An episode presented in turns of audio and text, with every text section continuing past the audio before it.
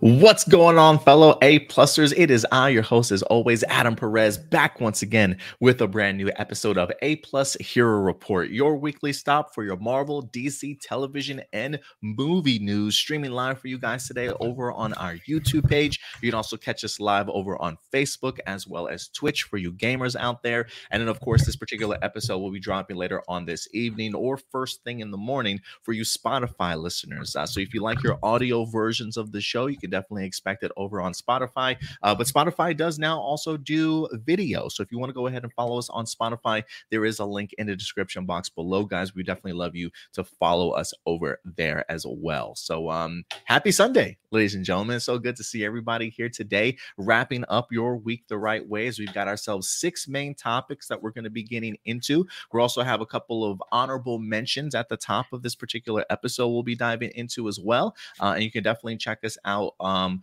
uh, hitting up your live viewer questions towards the end of the show. So if you have not submitted your live viewer questions, feel free to go ahead and submit them right now. Uh, go over to our YouTube page, click on that community tab, and there is a live viewer question post for you guys to definitely go ahead and uh, submit them over there if you'd like to. Um, so it's not just myself today. We don't have ourselves the full crew, um, but as always, good old Indy Uchiha certainly joining us today. What's going on, brother? You got the, the the tank top going on? Is it hot over there today in Wisconsin? What's going on, man? Man, it's like 91 degrees. I'm, oh, I'm, not, oh, I'm crying for you. It's like hundred over here, bro. Yeah, Get out of here. We're, we're not used to this though, man. We're not used to this. I mean, you you you a Texas boy. Y'all supposed to have heat. You know, we Absolutely. We're over here boiling. We ain't had rain in a couple of days. We feeling just like y'all right now. Yeah, man. It's um it's it's pretty hot everywhere right now. Um I don't know how what our our streak is when it comes to heat yet here in Texas, but I hear like the next three years is supposed to be pretty brutal. Um, so we'll see, man. So you stay uh you stay as cool as you can over there, Indy, because it's it's gonna get hot, brother. Plus, it's cat hair on everything I own right now. So trust me, I know the I know the feeling, man. We got dog hair everywhere. Um, got a little boy that's like crawling around, walking around. It feels like there's uh, hair everywhere on him when I pick him up. You know what I mean? Yeah. Uh, but it's good to have you here, man. How's your week been, bro? Uh, week's been good, man. Uh, got to got to see the kids this week. Uh, got to see Black. I got a lot of watching television in. You know, like it was real calm. Got to see got to see the kids, got to watch Black Clover, you know what I'm saying? Secret Invasion. Um uh watched uh the Urza er, uh Urza Ezra, Ezra Millerless version of the Flash. I don't even know how that's possible, but okay. I just, I just watched all the clips he wasn't part of. uh, was that like 30 minutes of the movie? Yeah, yeah, and it was the best part. It was the best part of best parts of the movie. So from from what I hear, so it was real good. Love it, man. Love it. And if you guys haven't had the opportunity to check out uh Indy Secret Invasion review, uh he has in fact posted it. It is up on the YouTube page. Definitely go ahead and check it out. We'll probably talk a little bit about the series uh itself uh and all the drama certainly surrounding it here in the top of uh top of the top topic that we're going to get into. Um so yeah, go ahead and check out his Secret Invasion review when you get the chance. Um when can people expect that for you on a regular basis, Indy? Uh, they y'all could expect that every Thursday. Every okay. Thursday, y'all can see that up there. Um, just like y'all can expect now to have uh anime assembled every Monday. Ooh, okay. So you and John got something dropping tomorrow? Yes, we do. Okay, yes, awesome, awesome. So yeah, anime heads definitely keep an eye out uh, for tomorrow as well. Um, let's see who who we got in here today uh, for some shout outs. We got Enrique Perez in the house. What's going on, man? He says I just saw that Marvel Studios is skipping San Diego Comic Con uh, along with Spider Man Beyond the Spider Verse and El Muerto uh, is delayed. Yeah, we'll definitely talk about that here in a little bit good old Blossom is certainly joining us. What's up, L'Oreal? Uh, we got Ram Jam in the house. How's it going, Adam? Hope all is well. Things are going spectacularly fine.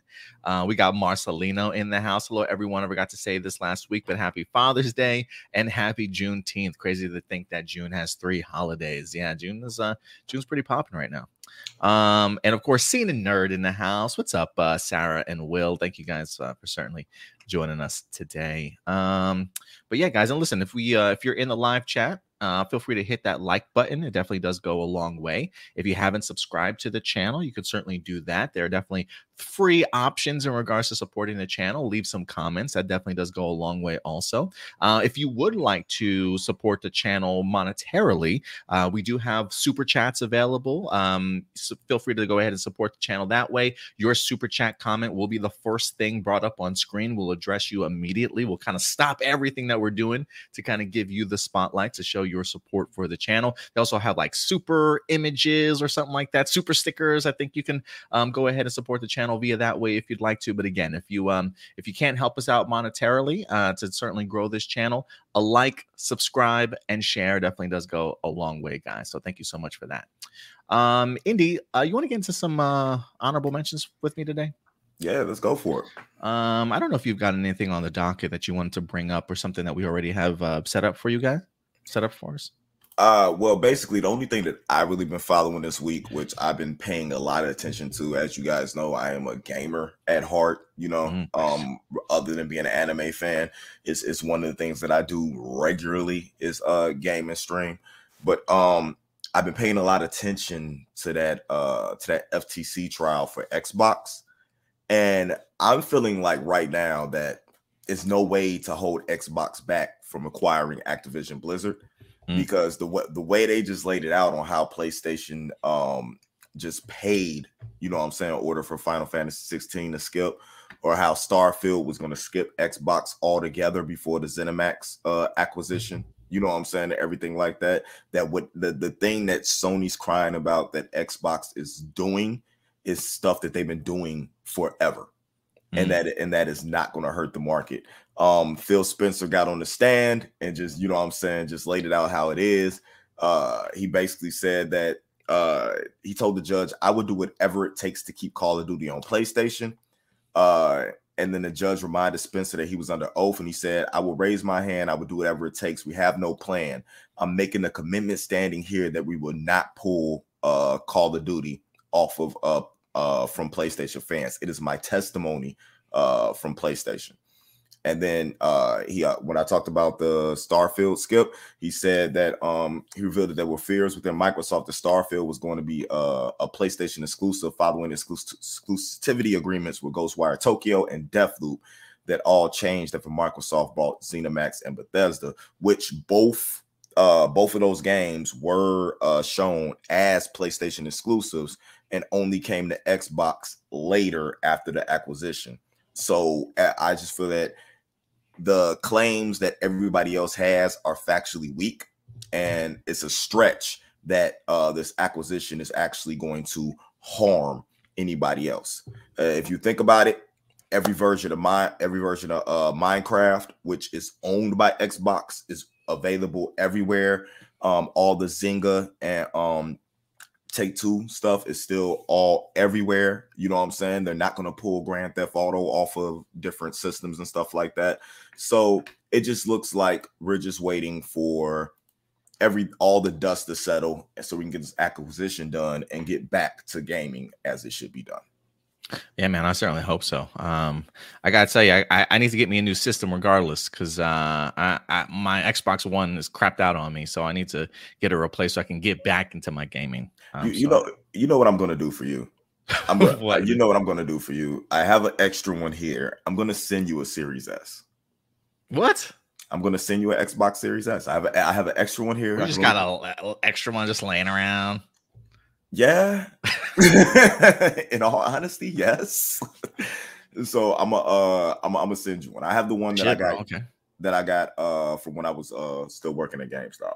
Uh, so ah, and then okay. I have I have my personalized custom one, the one that I actually play. Damn, so that's I'm, nice, I'm a, bro. We'll, we'll, chop that up and I'll send you that uh the end of next week.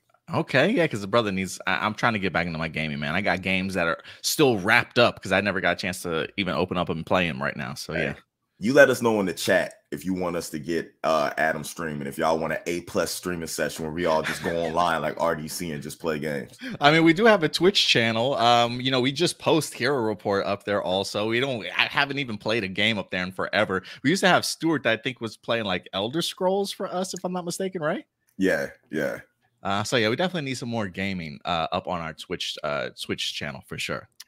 Um, let's see here. What other honorable mentions we got? Oh, I did want to highlight this um, because you know there's been a lot of talk lately after the Flash wind up dropping that we could potentially, be, you know, we could have potentially gotten ourselves a Michael Keaton sort of uh, Batman Beyond movie, uh, depending on the success of what the Flash movie certainly did.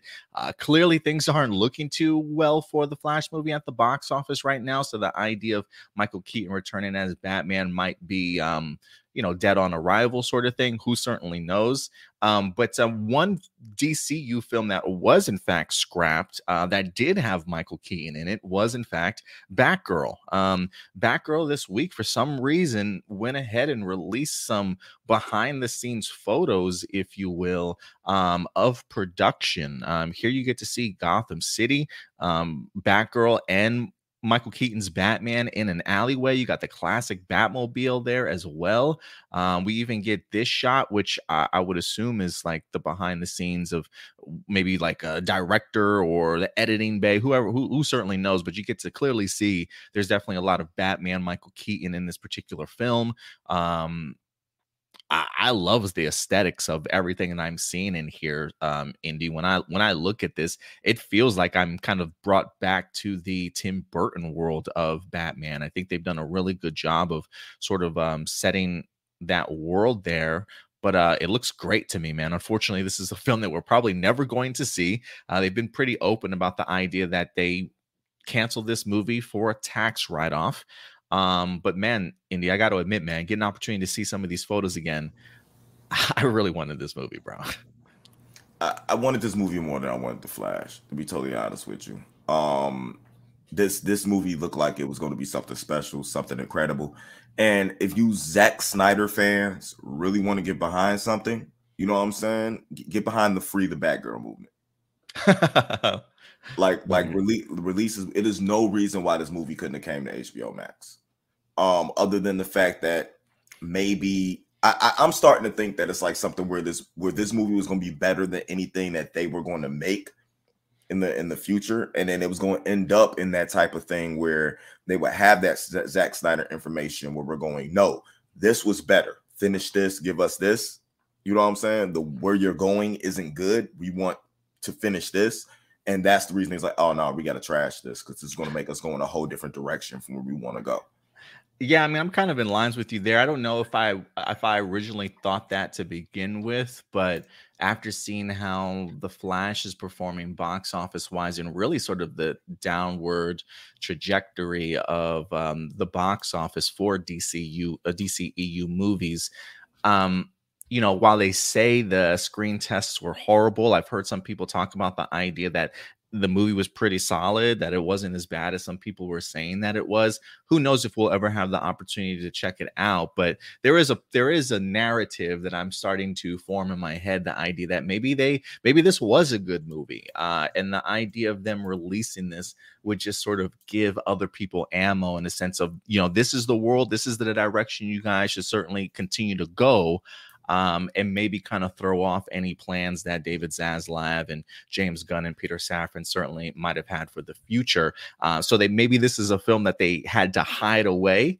Um, let a couple of bad DCU DCEU movies certainly happen uh, and kind of bring down that downward trajectory to give them excuse in the sense of see this is why we need um, to reboot this universe in the first place because uh, of the content that's putting out. You know there's a part of me that believes that but then there's another part of me that's like you know as a as a studio you know nobody wants to put out trash right? Like nobody like there's a lot of people's jobs and crews and directors like jobs that are on the line for movies that certainly underperform. And so, you know, there's a part of me that wants to think that Warner Brothers Discovery wouldn't just throw money away like that because I do think the idea of having such a negative outlook on your movies, regardless if you reboot something, can really damage your reputation in the future. And so, you know, there's a that's probably the reason why I don't fully believe that that's why they scrapped Batgirl, but there is a little part of me that's like I kind of think that they did. So I don't know. I'm I'm kind of in between and maybe the truth will eventually come out one day. So we'll have to see. Or maybe the movie will actually come out one day. I don't, I don't. I don't even care if the truth comes out. So I just want the movie. Yeah, absolutely. Um, Screener Nerd says, yeah, it is tracking behind Black Adam. Looks like The Rock will have the last laugh here. Yeah, I mean, you know, in hindsight, when you look at what the Black what Black Adam movie did in the box office, bringing in just under four hundred million dollars, and a lot of these other DCEU movies only bringing in about a you know a couple hundred million right now you know, maybe the maybe the Black Adam ain't looking so bad right now. Maybe the Rock is like sitting back here, like patting himself on the back. Um, but it is like I will say too, also with Black Adam, still very much an underperforming film. When you've had 10, 15 years to put this movie together, and that's all that you make at the box office, even with the caliber of The Rock, um, you know, four hundred million dollars probably is nothing to sneeze at. But I'm pretty sure they probably expected this movie to do a ton more. Um, uh, they also say Zaslav is what Chapek was to Disney. It's kind of turning out to feel that way a little bit with some of his decision making. I know when Zaslav definitely came on board, I was pretty excited. I kind of dug some of the decisions that he was making, but man, a lot of the past decisions have definitely got me scratching my head a little bit. So it'll be interesting to see how this goes. He says, I think it really was a victim of a combination of what you're saying and the business decisions of the streaming model. Yes, I, I could easily see that, uh, seen in nerds. That's a good perspective also. Um, what else we got here? Um, we also got some news on the Sony front when it comes to their. Uh, oh, real quick before I get into Sony, Jonathan Majors back in the news briefly here. Jonathan Majors, um, he does have a a trial date set. He is going to trial August. Um, he appeared uh, briefly Tuesday morning in the Manhattan criminal courtroom to learn his trial has been set for August 3rd. Uh, Majors is looking up to a year behind bars if found guilty on a misdemeanor claims stemming from his late night March 25th arrests. Uh, his his lawyer's been very adamant um, that this is kind of a little bit of a witch hunt, if you will, uh, in regards to trying to bring down his um, Jonathan Majors. Um, we'll see, man. Uh, it's feeling more and more shady the more I read about it, but um, we'll see how things come to fruition from him. But he will be on trial beginning August 3rd. And I'm pretty sure there's going to be a lot of eyes um, uh, on that courtroom for sure. The, the, the more and more I see stuff happen with this, I think this is somebody at DC trying to take down Marvel. Like, oh, really? Like, like I think it's The Rock who just went through. Oh, y'all, y'all want to Black Adam? Okay, okay, okay. Jonathan Majors, he, he's the guy y'all want to be the next big thing. I got him. I think like he called in a favor to Vin Diesel and was like, "We family, right?" um, um, what other what else we got in here? We got um, oh, El Muerto is back in the news. Um, apparently that movie has been taken off um the schedule. It says it seems uh, according to comicbook.com seems like El Muerto is well muerto uh, the Spider Man spin off film has lost its release date, and the most recent movie schedule changes that are now coming out of DC. Um, so that movie uh, doesn't have any um, doesn't have any uh, release date right now. There are murmurs back in spring that El Muerto was at a standstill, according to Bad Bunny's publicist. There had been an obvious cooling effect taking place. El Muerto was not only greenlit, but fast tracked in the spring of 2022 um, after Bad Bunny thrilled audiences in Sony's action flick Bullet Train. Um, it was uh, supposed to shoot, wrap, and get through post production by January. Um, since we're now at the summer of 2023 and cameras have yet to begin to roll, and the with the strike currently happening, it's pretty clear this movie was another attempt by Sony to that ultimately didn't pan out. Whether or not El Muerto gets revisited later is anyone's guess. It was always a strange project to have on the slate, but Bad Bunny is a major star as a musician and actor, and even a WWE wrestler. So um, as of right now, um, this movie is off the schedule with no plans on coming back right now. Um, so we'll see. I, I'm perfectly okay with that, honestly. Like I don't mind Bad Bunny whatsoever, but uh, I didn't really care for the concept of an El Muerto uh, movie. Nah, you just hating. what am I hating for? Like you just hating. You just hating. He's my he's my fellow Boricua, man. I gotta support Bad Bunny. You know what I'm saying? Yeah, so support support what was going to be a good movie. We, we need another we need another good lucha, lucha, Libre movie. Last one we had was Nacho Libre. Nacho we, Libre. We hey, that's that's still good enough for me, man. That's that's a great movie still. Um, San Diego Comic Con is getting less and less attractive this year. Um, Variety's reporting that Marvel, Netflix, Sony, HBO, and Universal are set to skip San Diego Comic Con as the fest faces another existential threat. Um, so yeah, it says um, for two years, the biggest annual fan convention in North America was forced to cancel the five day event, and it seems as though it's definitely happening again. Um, so yeah, that kind of sucks. I got my friend Michael, I think, is planning on going to San Diego Comic Con this year, and I'm kind of curious as to like what's even gonna what's even gonna pop up or what's even gonna be there. You know, I don't want to say that um, San Diego Comic Con is going the route of E3. Um, but a lot of these companies are definitely creating their own sort of conventions um, to highlight their own material. Um, and with the strikes going on, with the writer's strike, you know, I know we got the was it the SAG, um, the Actors Guild. Um, I know they're working on a contract right now. Whether or not they end up going on strike could be a possibility. So mm-hmm. it seems mm-hmm. as like nobody is touching any of these conventions to to promote stuff right now when they don't even know if if these deals are ever going to get done. So uh, a lot of people are definitely bailing. Um, other studios are still maintaining a wait and see posture. Warner Brothers, which needs a robust PR boost for movies like Blue Beetle and the Aquaman 2, has yet to rule out skipping Comic Con. So Warner Brothers may be there. Max is planning on bringing some animation titles to the convention. Maybe we get the opportunity to see something like um, Batman Cape Crusader. Even though I get now that I think about it, I don't think that's on. Um, that's not going to be on HBO Max anymore. But they did produce it, so um, maybe they showcase that. Paramount Pictures expected to hold a panel for TMNT, uh, along with um, Paramount has yet to commit panels for any Star Trek shows as of right now. Uh, and Amazon plans some kind of presence there as well, um, highlighting the Wheel of Time season two, The Boys spinoff, Gen V. Um, and maybe we get some other things as well. So, um, a lot of heavy hitters, not a San Diego Comic Con this year, but you might be lucky to find something there. So, uh, and anybody planning on attending, I hope you guys have a good, good, op- uh, have a good weekend. Um, last but not least, real quick, Harley Quinn is set for season four. I know a lot of people have been asking when is uh, Harley Quinn season four going to be dropping. Uh, that you can expect that uh, July 27th on Max. So remember, July 27th on Max for you Harley Quinn fans. Um, Marcel, you know, with more and more companies leaving SS SDCC, this might give lesser known and smaller projects a chance to shine. Definitely, that's certainly a possibility. And you know what else could possibly shine? Comic books, baby. I mean, um, you know, bring, we, we t- bring comic books back to Comic Con.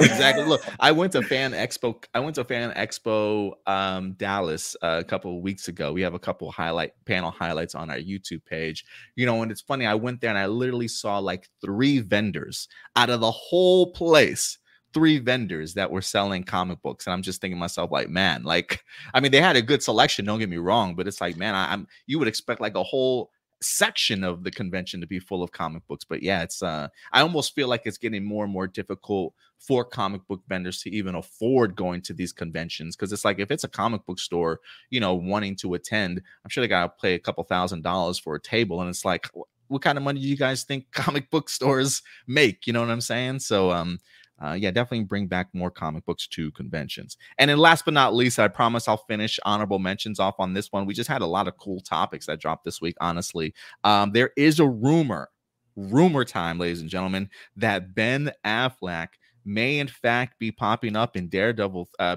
Deadpool 3 as Daredevil.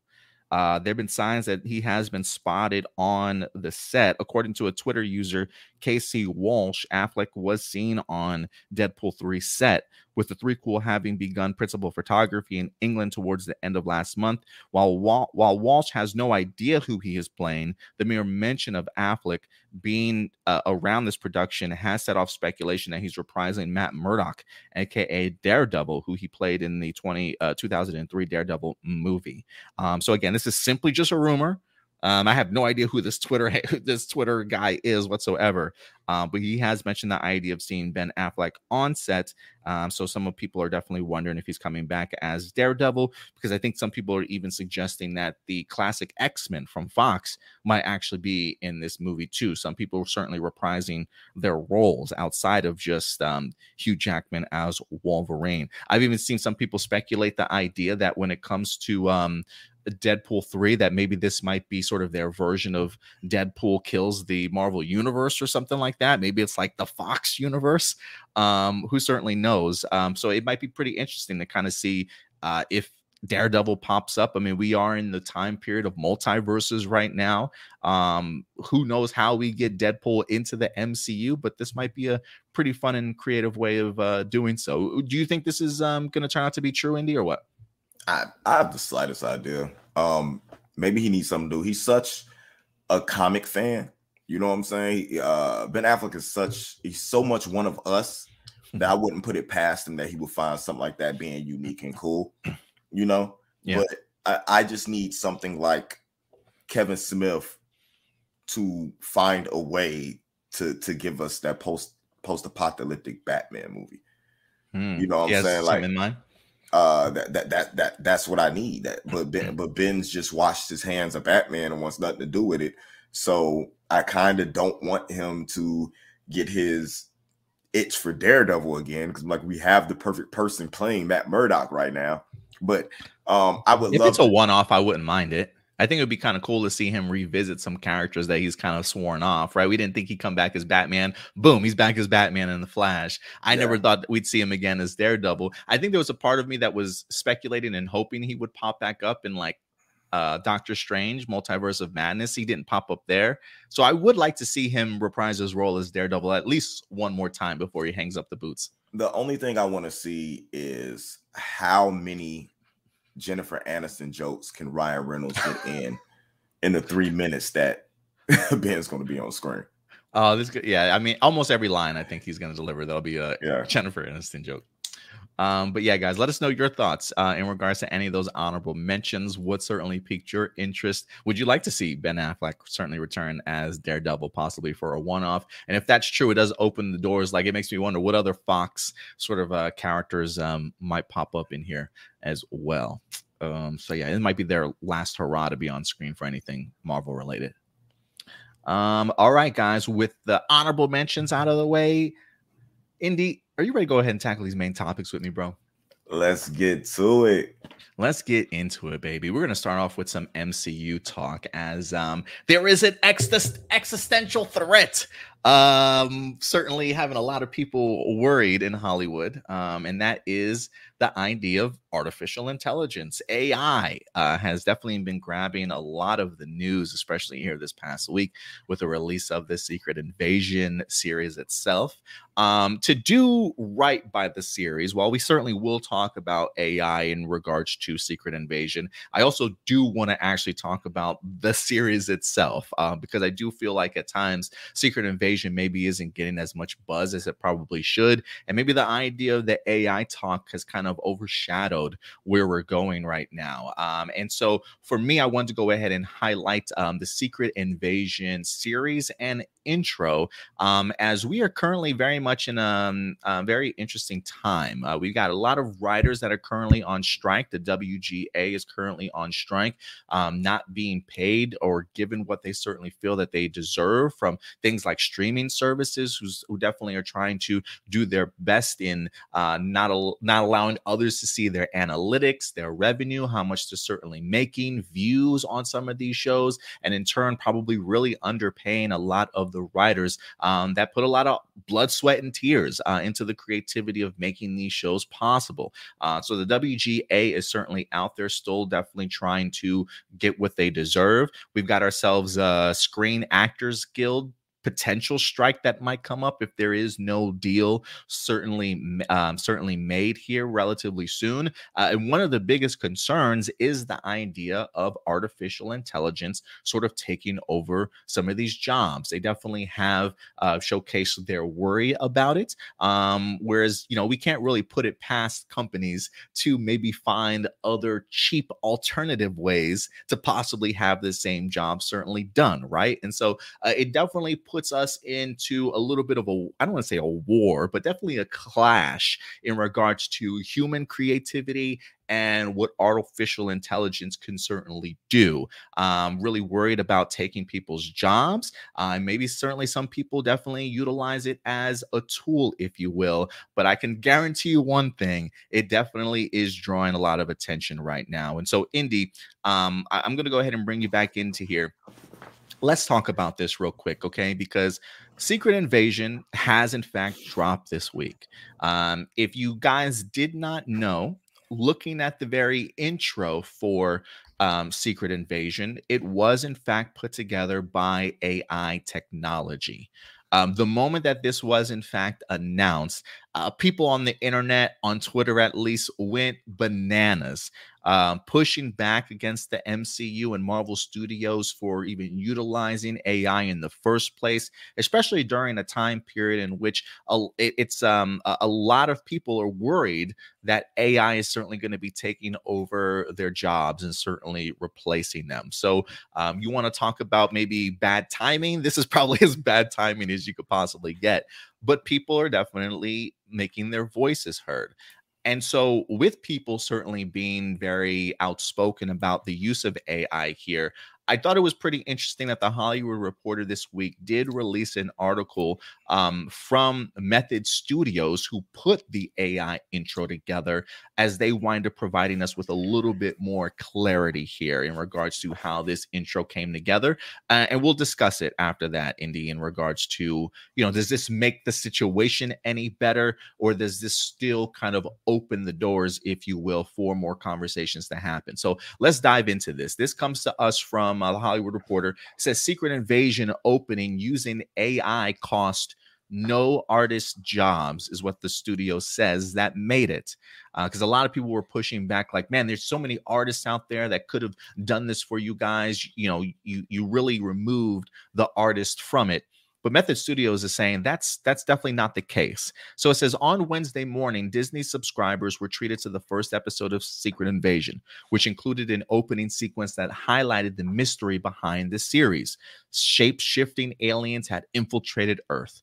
Soon after the episode aired, a report surfaced noting that the opening had been created using artificial intelligence, something that sparked an outcry on social media among users speculating it cost artists their jobs. Now, Method Studios, which is behind the opening, wants to clarify those reports surrounding how AI was used in the animated opening made by its design division. They say AI is just one tool among the array of tool set our artists used. No artist jobs were replaced by incorporating these new tools. Instead, they complemented and assisted our creative team is what the statement reads from uh, from the method um, I want to say there was another quote here. It says Method explained to THR that it used existing and custom AI tools in creating the characters attributes and movements in the opening. But the entire production of the opening involved traditional work of the art department,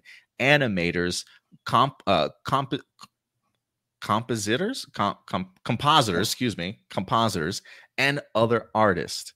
Um, on Wednesday, Polygon published statements from Secret Invasion director and executive producer Ali Sel- uh, Selim, stating that the show's title sequence was created using AI. Selim was quoted as saying he didn't really understand how it worked, but he noted we would talk to them about ideas and themes and words, and then the computer would come, would go off and do something, and then we would change it a little bit by using words, and then it would change. It says the potential of AI in Hollywood has been high profile profile and controversial subject, and so word quickly spread about its use on Secret Invasion, which stars uh, Samuel L. Jackson. Here's the complete uh, statement by Method. Um, it says, working on Secret Invasion, a captivating show exploring the infiltration of aliens into human society, provided an exceptional opportunity to delve into the intriguing realm of AI, specifically for creating unique character attributes and movements. Utilizing a custom AI tool for this particular element uh, perfectly aligned with the project's overall themed and desired aesthetics. Uh, says the production process was highly collaborative and interactive uh, with a dedicated focus on the specific application of an AI tool set.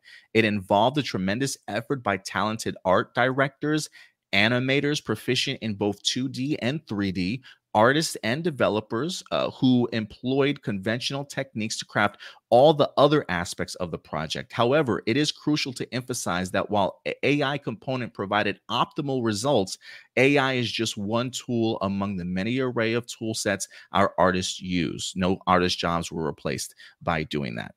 Um, so they're they're pretty um they're pretty they're, they're definitely doing their best here, Indy, in regards to explaining to us um, that this was pretty much just utilized as a tool. That we still very much had artists that clearly had to uh, compose these things, put these things together. Maybe you had to add certainly additional words into certainly the AI system, um, and this is what wind up coming out of it. Um, as somebody who is reviewing Secret Invasion, I do want to know your point of view, Indy, in regards to one, what did you think about the intro, uh, the opening sequence? Um, and what, what is your stance on this right now? Because I do feel like, um, you know, uh, everybody certainly has their opinion in regards to this. I, am kind of curious to know yours, though. Um, what are your thoughts on this? All right. Uh, starting with the use of AI, I have a couple of different ways um, that I can explain this. Uh, uh basically, how I feel about it. Um, I really feel AI is being used as a tool. As an artist, musically, graphically, and everything like that, myself, um, it's a tool to, I believe, create efficiency. Right? Um, carpenters used to use hammer and nails. You know what I'm saying? When nail guns were created, it, it didn't take carpenters' jobs away. It made them more efficient as at their job, making them be able to do their job quicker and what they were doing. And because the tools were more expensive, carpenters end up actually being able to charge more money, you know what I'm saying, to cover the fact that tools and stuff were getting, you know what I'm saying, more expensive to use. Um, as I see it here, I look at the way they use AI in a similar way of when I'm doing music, how I use a plugin, right? I need to get my vocals or I need to get a certain uh, point in the beat to be able to sound a certain way. So I'm taking that plug-in that was created by somebody else, which is an artificial way to be able to change the sound into something that I couldn't get manually, you know what I'm saying, on my own. So as an artist, I'm using this tool in order to get the uh, desired effect that I wanted.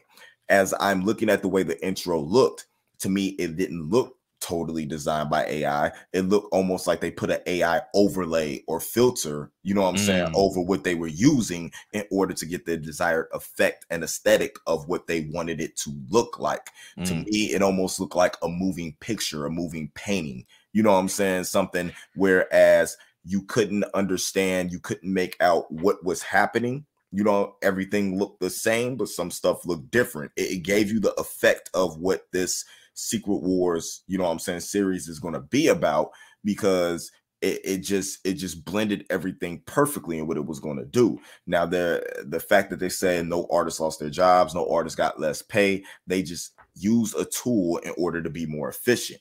The issue we're going to have with AI is when people go, I don't need an artist because I could just let AI do this and to be able to save me, you know what I'm saying, $10,000 in this point of the job. Until that happens, I have no problem with AI being used as long as it's being used by the artist to make their, you know what I'm saying, job more efficient.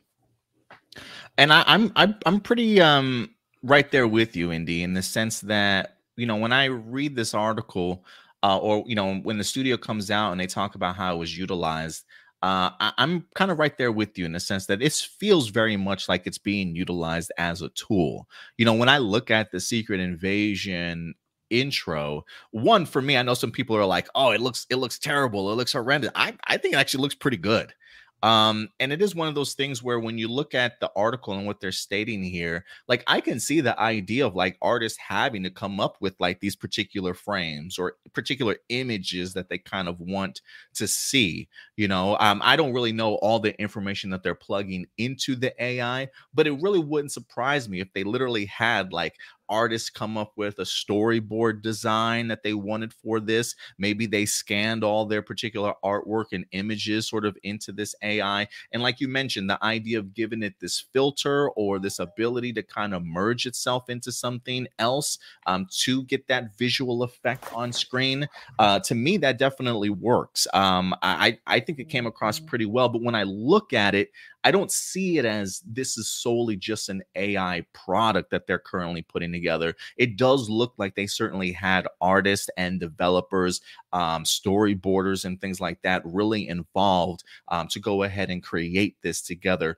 while utilizing AI certainly as a tool to go ahead and put it together. So for me personally, when I look at the Secret Invasion story here that we have with this intro, this doesn't worry me so much, but I can honestly, I can see where people's concern and worry definitely will eventually come from because there's always going to be a, a, positive way to use AI and very much a negative way. And there's always going to be people out there that are certainly going to do their part to try and take advantage of that. Trust me when I say, all right, corporations out there are always looking for the cheapest and easiest way to go ahead and create something. Um, and the idea and the concept of utilizing solely just AI uh, I do think could eventually lead to a big mistake here. Um, there are times when AI, when just solely used, probably doesn't come across. I, I would say maybe comes across a little heartless,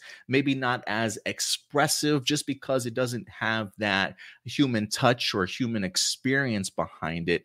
Uh, and it's really just kind of uh, an amalgamation of something to kind of just create something for you. And so I, I do think that eventually AI could definitely be utilized in a very negative way, but I don't necessarily that means all AI should certainly be looked at that way because I do think that there certainly are people that are using it as a tool very creatively with human people behind the designs and utilizing AI to just uplift what they're certainly creating. But again, I, do think that there there is or will be another side of things where people are possibly testing to see just how much they can really get away with this in order to produce things on the cheap. But when it comes to Secret Invasion, I personally feel like this is simply just a tool. Um, maybe that uh, hopefully doesn't make us like the enemy towards things, but look, I, I, that's just how I personally feel about it at the end of the day. Um, what's up, Frankie? Thank you so much, man, for the the support. I definitely appreciate it. Um, he says, yeah, morning all. I tend to see AI like the self checkout at markets. Originally, there were just one or two. Now there's a jillion good and bad points to them, in my opinion. And I and I totally agree. And I think I think there and that's what literally what I just said is like there will people that will use it certainly as a tool, very much in a good way to highlight and help out the artist. But make no mistake, there definitely are people that will take advantage of the concept of AI and use it in a negative way um, and certainly cost people their jobs. And I think this is just a realization, that a lot of us have to come to. You know, you mentioned the idea of, you know, when they created things to help workers out. Um, you know, maybe look at the industrial revolution, right? Like there were people that used to do these things and then machines came in and made jobs easier. And yes, maybe it definitely cost people their jobs, but for some people, it definitely made their jobs significantly easier. And I think we're just at a place right now in history and in the world where there is now sort of another revolution that is now happening, and that is the world of artificial intelligence. It's here. I don't think there's any putting it back in the box. But I do think that there's something wrong about the idea of just looking at AI negatively.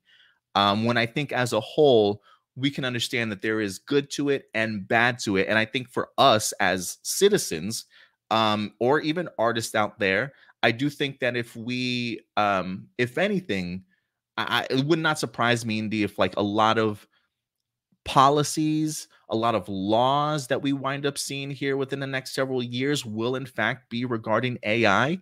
uh, that I do think us as citizens will probably have to vote on, or you know, just for us to see how much we want AI involved, sort of in our everyday lives. Because believe it or not, it's here, it's here, and how it's going to be utilized, I think, is going to be extremely important going forward.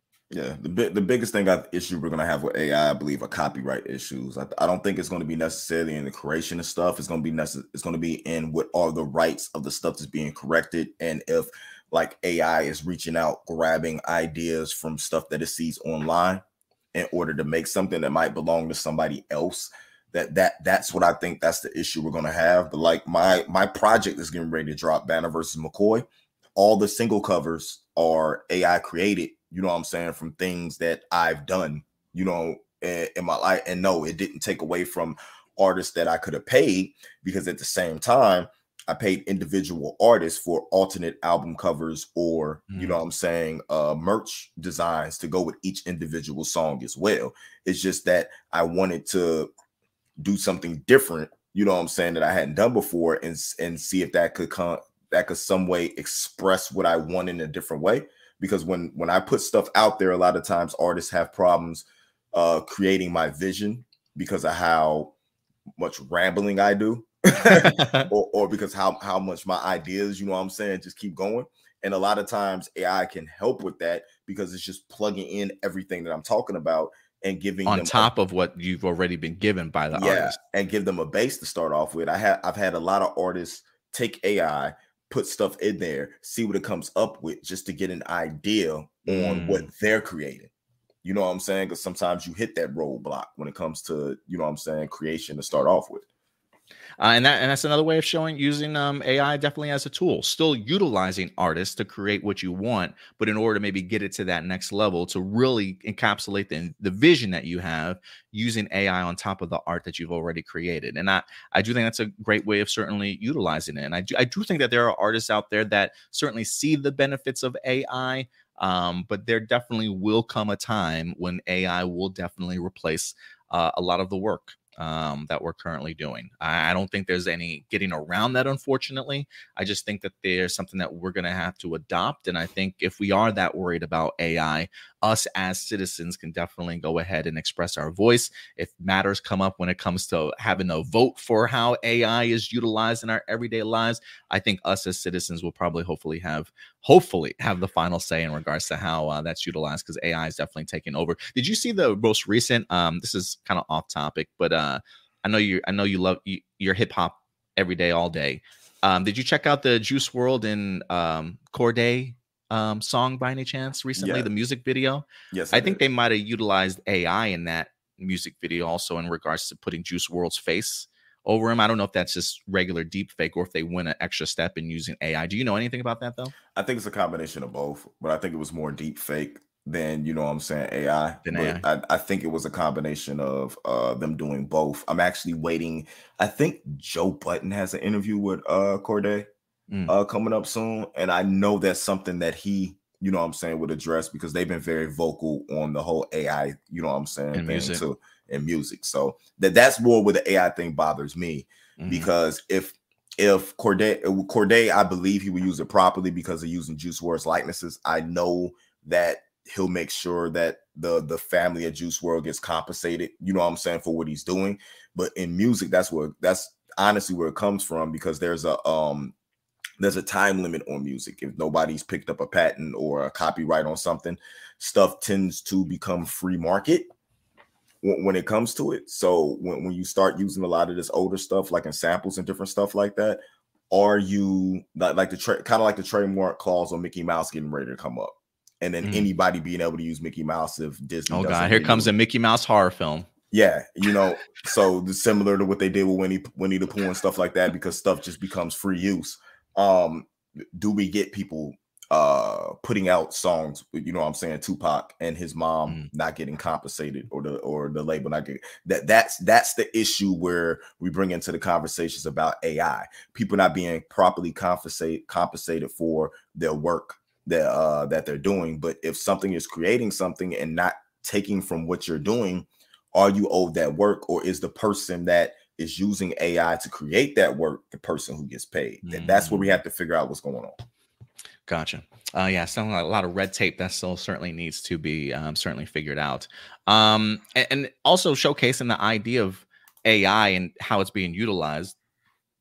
You know, I found this article this week, and I'm usually always on top of this. Um, in regards to checking the date in which an article drops. I literally thought this article dropped this week, but when I looked at it um, later on in the week after I've already assigned these stories, I realized, oh, this actually this actually was released like three years ago, back in 2020. Um, but I think it also is kind of eye opening in the sense of just how long AI has been really in the realm of movies and television and we probably haven't even known about it but this article is actually i think from january of uh 2020 warner brothers signs a deal for ai driven film management system um, and it says um, resistance is futile. Warner Brothers has become the latest studio to publicly embrace artificial intelligence.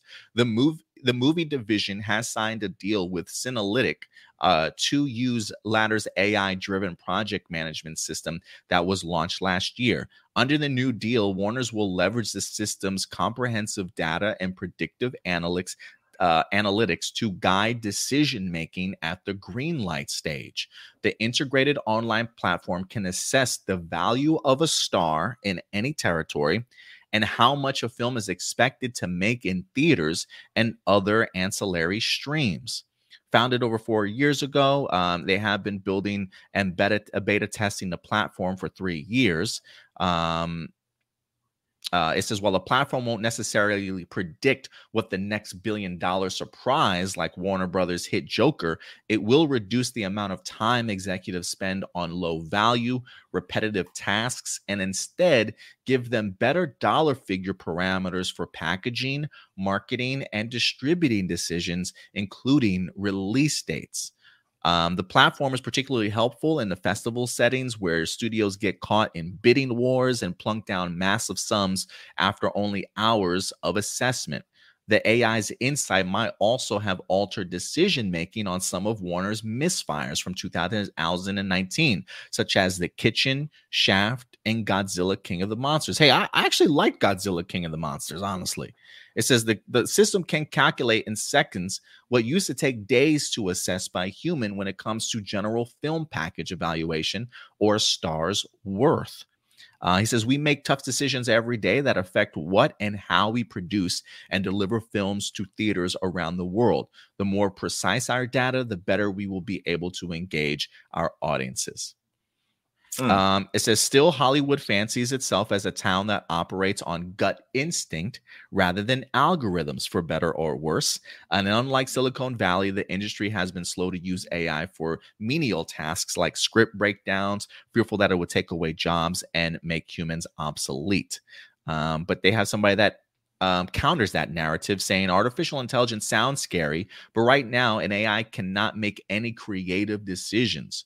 What it is good at is crunching numbers and breaking down huge data sets and showing patterns that wouldn't uh, would not be visible to humans. But for creative decision making, you still need experience and gut instinct. Um, so again, remember, guys, this was back in 2020 um, when Warner Brothers teamed up with this AI driven film management. And um, you know, there's a part of me that I was kind of curious as to like, do they have a track record since you know, since if they've been doing this since 2020, you know, is there anything to kind of look forward to? Um, to kind of show like, you know, have they been rather hit or miss on things? Uh, but you know, I think for me, my fear in this Indy is the idea that you know if you've got AI driving your decision making for Greenlight, what does that do for smaller budget films or indie movies in that sense, right? Like if your main goal is always going to be revenue driven, um, and I know the article says, while it doesn't predict the next billion dollar movie, you know, the idea of like, hey, should we make this movie? Is it going to be revenue driven? Is it going to is it going to make us profit? Like to me that's kind of i don't want to say it's, it's to me that's a little worrisome in a sense of like if your focus i mean clearly look as a business you always want to make profit right so does that mean you're only going to greenlight big budget films um, during certain times of the year? Like, does that mean indie films might get overlooked just because they may not make that profit? And will that really take away from the overall sort of going movie experience? Uh, I think, if anything, that would be my biggest concern. Um, and if anything, you know, the idea of them saying, you know, could this have saved Warner Brothers from releasing a movie like uh, Godzilla King of the Monsters? Like, I, I kind of dug that movie. You know, the idea of AI telling me, no, you shouldn't release this or you shouldn't make that movie. It's kind of like, well, thank God we still have human instincts because I do think, you know, I, I think another article I read pointed out the idea like, you know, Jon Favreau at the beginning of Marvel Studios literally had to convince them, hey, you know what? We should hire Robert Downey Jr. Uh, to be Iron Man. You think the AI is going to let you know based off of Robert Downey Jr.'s past how much of a risk that was? Would would AI have even suggested taking that sort of risk? And had Jon Favreau and Marvel Studios not taken that risk, where would the MCU be right now with making those decisions not based off of what IA, AI is certainly telling you, right? So I do think that there's definitely a lot to showcase as to the human critical thinking aspect of what movies should be greenlit. Yes, it could be hit or miss, but I almost feel like that is just so much more natural and creatively open for smaller indie films to be created than the idea of AI letting you know, oh, this movie's not going to make profit. So you may not want to either green light it or release it on a different date or maybe not put as much money behind marketing sort of thing. It it it definitely worries me uh, in that regards, um, seeing how it's utilized here. But when you read it, I mean, do you does, does it come across differently for you though? What are your thoughts on that? Uh, it does, and I'm gonna come at this point just because I feel like it's the opposite of what you just stated. Just so we totally have both sides, because yeah. I, I, I, under I understand 110 percent how you feel, but mm-hmm. I look at it as when analytics was introduced into sports, right? It was a big hoopla over uh this is not how you build a team this isn't going to work if you're just worried about this and that and now analytics is used everywhere because yes you have that big name star who puts up this many points is going to be cost this much money but you have somebody who's just as efficient or better for less money that fits this team better do off of the numbers of what they do running in this type of system.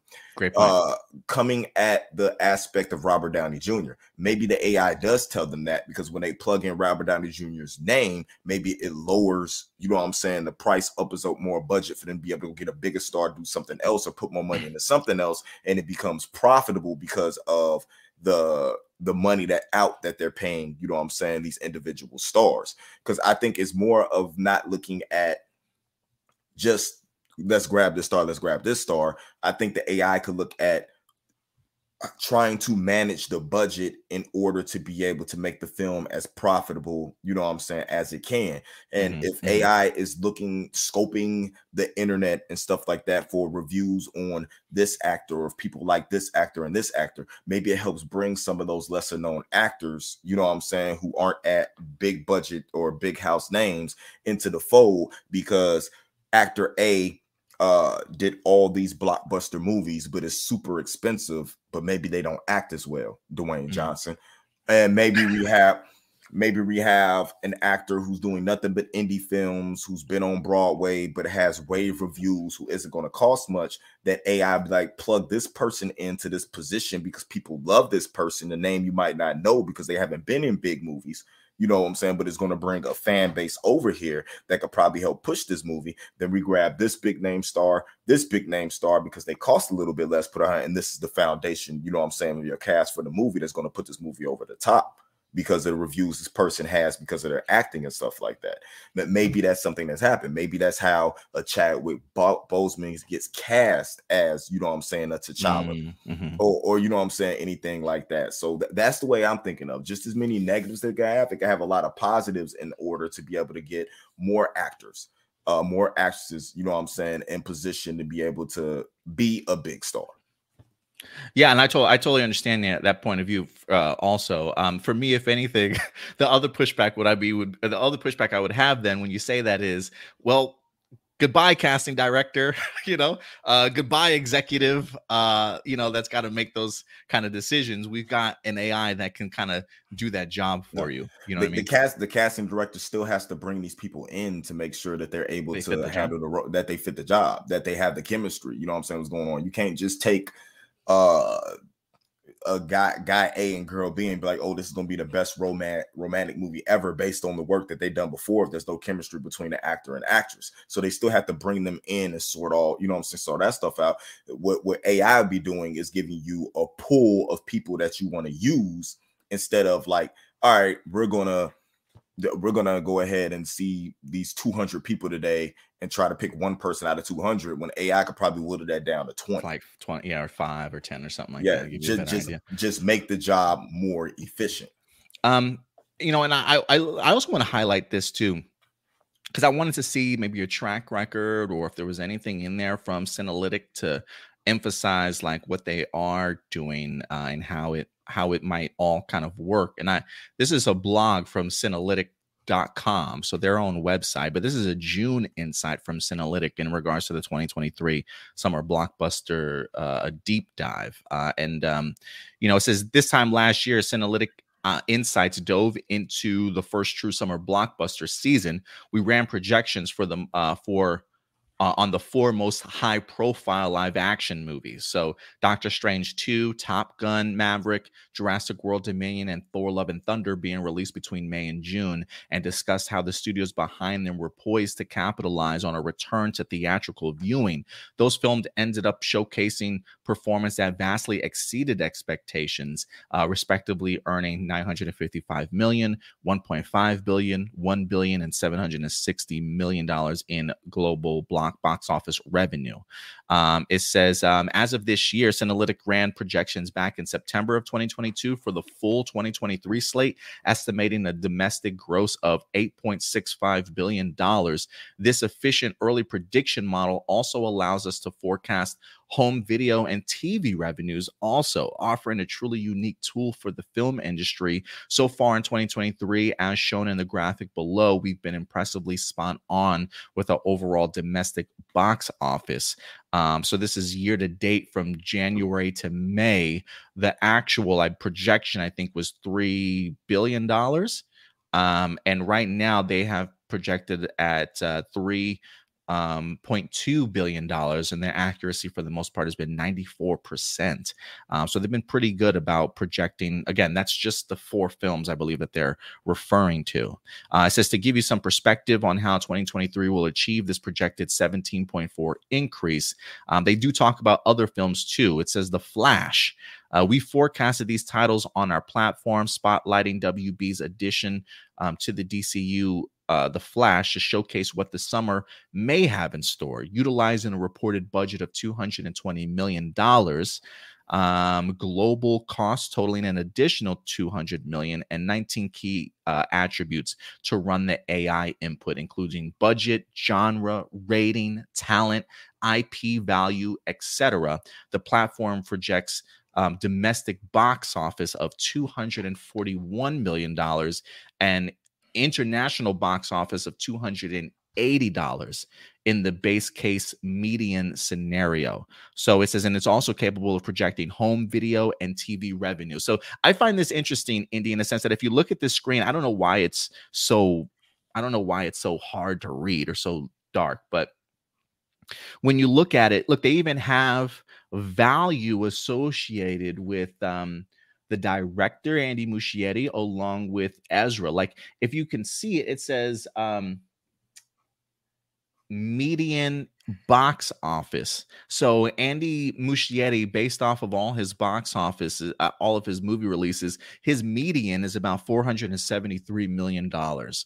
Um, if you look at Ezra Miller um, in the movies that he's been attached to, it says thirteen million dollars. Um, so they, it does like break down like the value of the talent that you're sort of putting together, and it utilizes their past history of the movies that they've put together.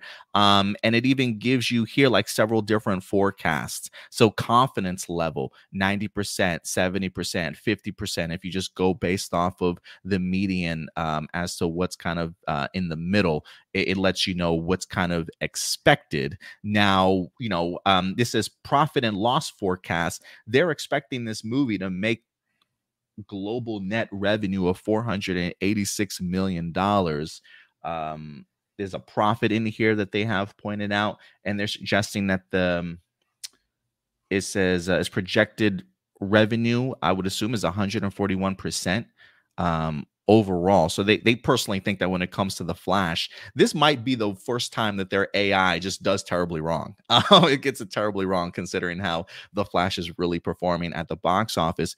But when you look at like something like the confidence level here at 90%, while they're highlighting the median at 50%, when you look at something like the confidence level that they have reported at 90%, the domestic box office being 122 million dollars, I feel like that's almost a little bit closer to um realistically, or even the 70%. Um, so I am cu- kind of curious as to why they went with the 50% as the median in there. Um, but yeah, there's a couple of tons of other movies that they're kind of projecting as well based off of their budget, talent, and things like that, also. Well, that could also have issues to do with when the projection was ran.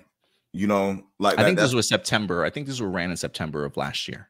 Okay, so uh computers are dumb when it comes when it when it comes to person's personal experience. I don't think, or or it shows you how things view human beings as human beings, like like regardless of as everything that went on with uh Ezra and what they were were doing in their life on the side, maybe they thought the AI thought that that wouldn't affect, you know what I'm saying, anything mm. when it came to profit and all that because generally people don't care about stuff like that when it comes to uh certain characters and, and certain styles of movies and stuff.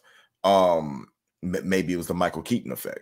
Maybe it just mm. wasn't you know what i'm saying? Because i really feel like the the earnings that this movie has made has is the michael keaton effect. Uh that that if you ask anybody what's going on and why they're going to go see this movie they're saying oh because my batman's in it. Mm. you know and that's honestly what's selling the movie or maybe they overshot uh Ezra's popularity, you know, which which is weird to me. Um, I'd be I'd be curious to see what the profit would be if it was uh what they would generate if they put Grant Gustin in the place of Ezra Miller. Hmm, that'd be interesting. Yeah, that would be interesting to check out. Um, if anything, I will say this: you know, the um, if I go over to Box Office Mojo right now, The Flash worldwide is about $210 million. Um, domestically, it's about 87 million. Internationally, it's 123 million. Um, so it'll be interesting to kind of see where their um their projections certainly landed at but as of right now they definitely are expecting this movie to still make money according to the projections taken back in september um, so we'll see how much that has faltered or not. Uh, but they definitely, if anything, are pointing out other films. Again, I would definitely recommend you guys check it out. But it's a lot of numbers and it could be kind of confusing at first. But I do think the one thing that I take away from this indie is that there's there it's not just good or bad, right? And I think the fact that we both have two different points of view in regards to how AI can be utilized at times just showcases that there is an opportunity where both sides can certainly meet in the middle and kind of figure things out on how to utilize AI in such a way to where maybe less human jobs are certainly removed, but that the analytics that come out of AI usage is still very helpful and useful uh, in certain ways that don't cost people their jobs uh, for companies to certainly utilize.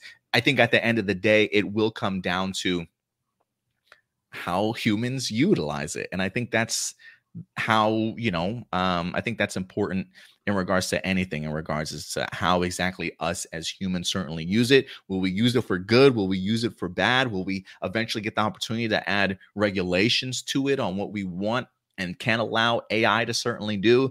Because um, if not, it definitely may uh you know we want to go worst case scenario it may take over the world uh, i even read i even read somewhere um I can't remember what article it was or what source I got it from, so don't quote me on this. But I did read somewhere that said like within the next ten years, uh, about sixty percent of maybe jobs will be done by AI, and maybe like forty percent still by um, by humans. Um, so I do think there's plenty of time to still uh, fix that if there's uh, if anything, but I, I do think it will come down to uh, human use and just how much we actually regulate the use of uh, of AI. But um, it can be used as a tool, so I don't think we should completely crap on AI. But I definitely do think we should certainly um, keep our eyes open in regards to how it's being utilized. Um, but if anything, I would say when it comes to the pushback for Secret Invasion, probably just really bad timing. Indy, right? It's just like I don't know if they purposefully look, I don't think they knew a writer strike was coming. So I don't think they were trying to be super insensitive in the sense of like, hey, we know that this is an issue. It's like, what, what should Marvel do? Should they just not release this series because of just the intro alone? Should they push this back after the writer strike? I know timing looks absolutely terrible, but this to me, it doesn't feel like Marvel Studios trying to to dig at the Writers Guild or anything like that. Um, but it, it does feel like just bad timing, honestly. No, they're supposed to wait and redo the intro after the writer's strike. So the writers that are striking have to wait to be paid for this series. You know what I'm saying to come out. Uh, that that's what they should have did. No, it makes no sense. People are people are arguing uh about the silliest things in the world. Support the writers. Make sure that they get it, their increase in pay. Uh, support the actors. Make sure they get their increase in pay and let's keep it moving. The series was already done. People already paid for what they agreed to be paid for when it comes to this particular series. Put it out, let these people get their money.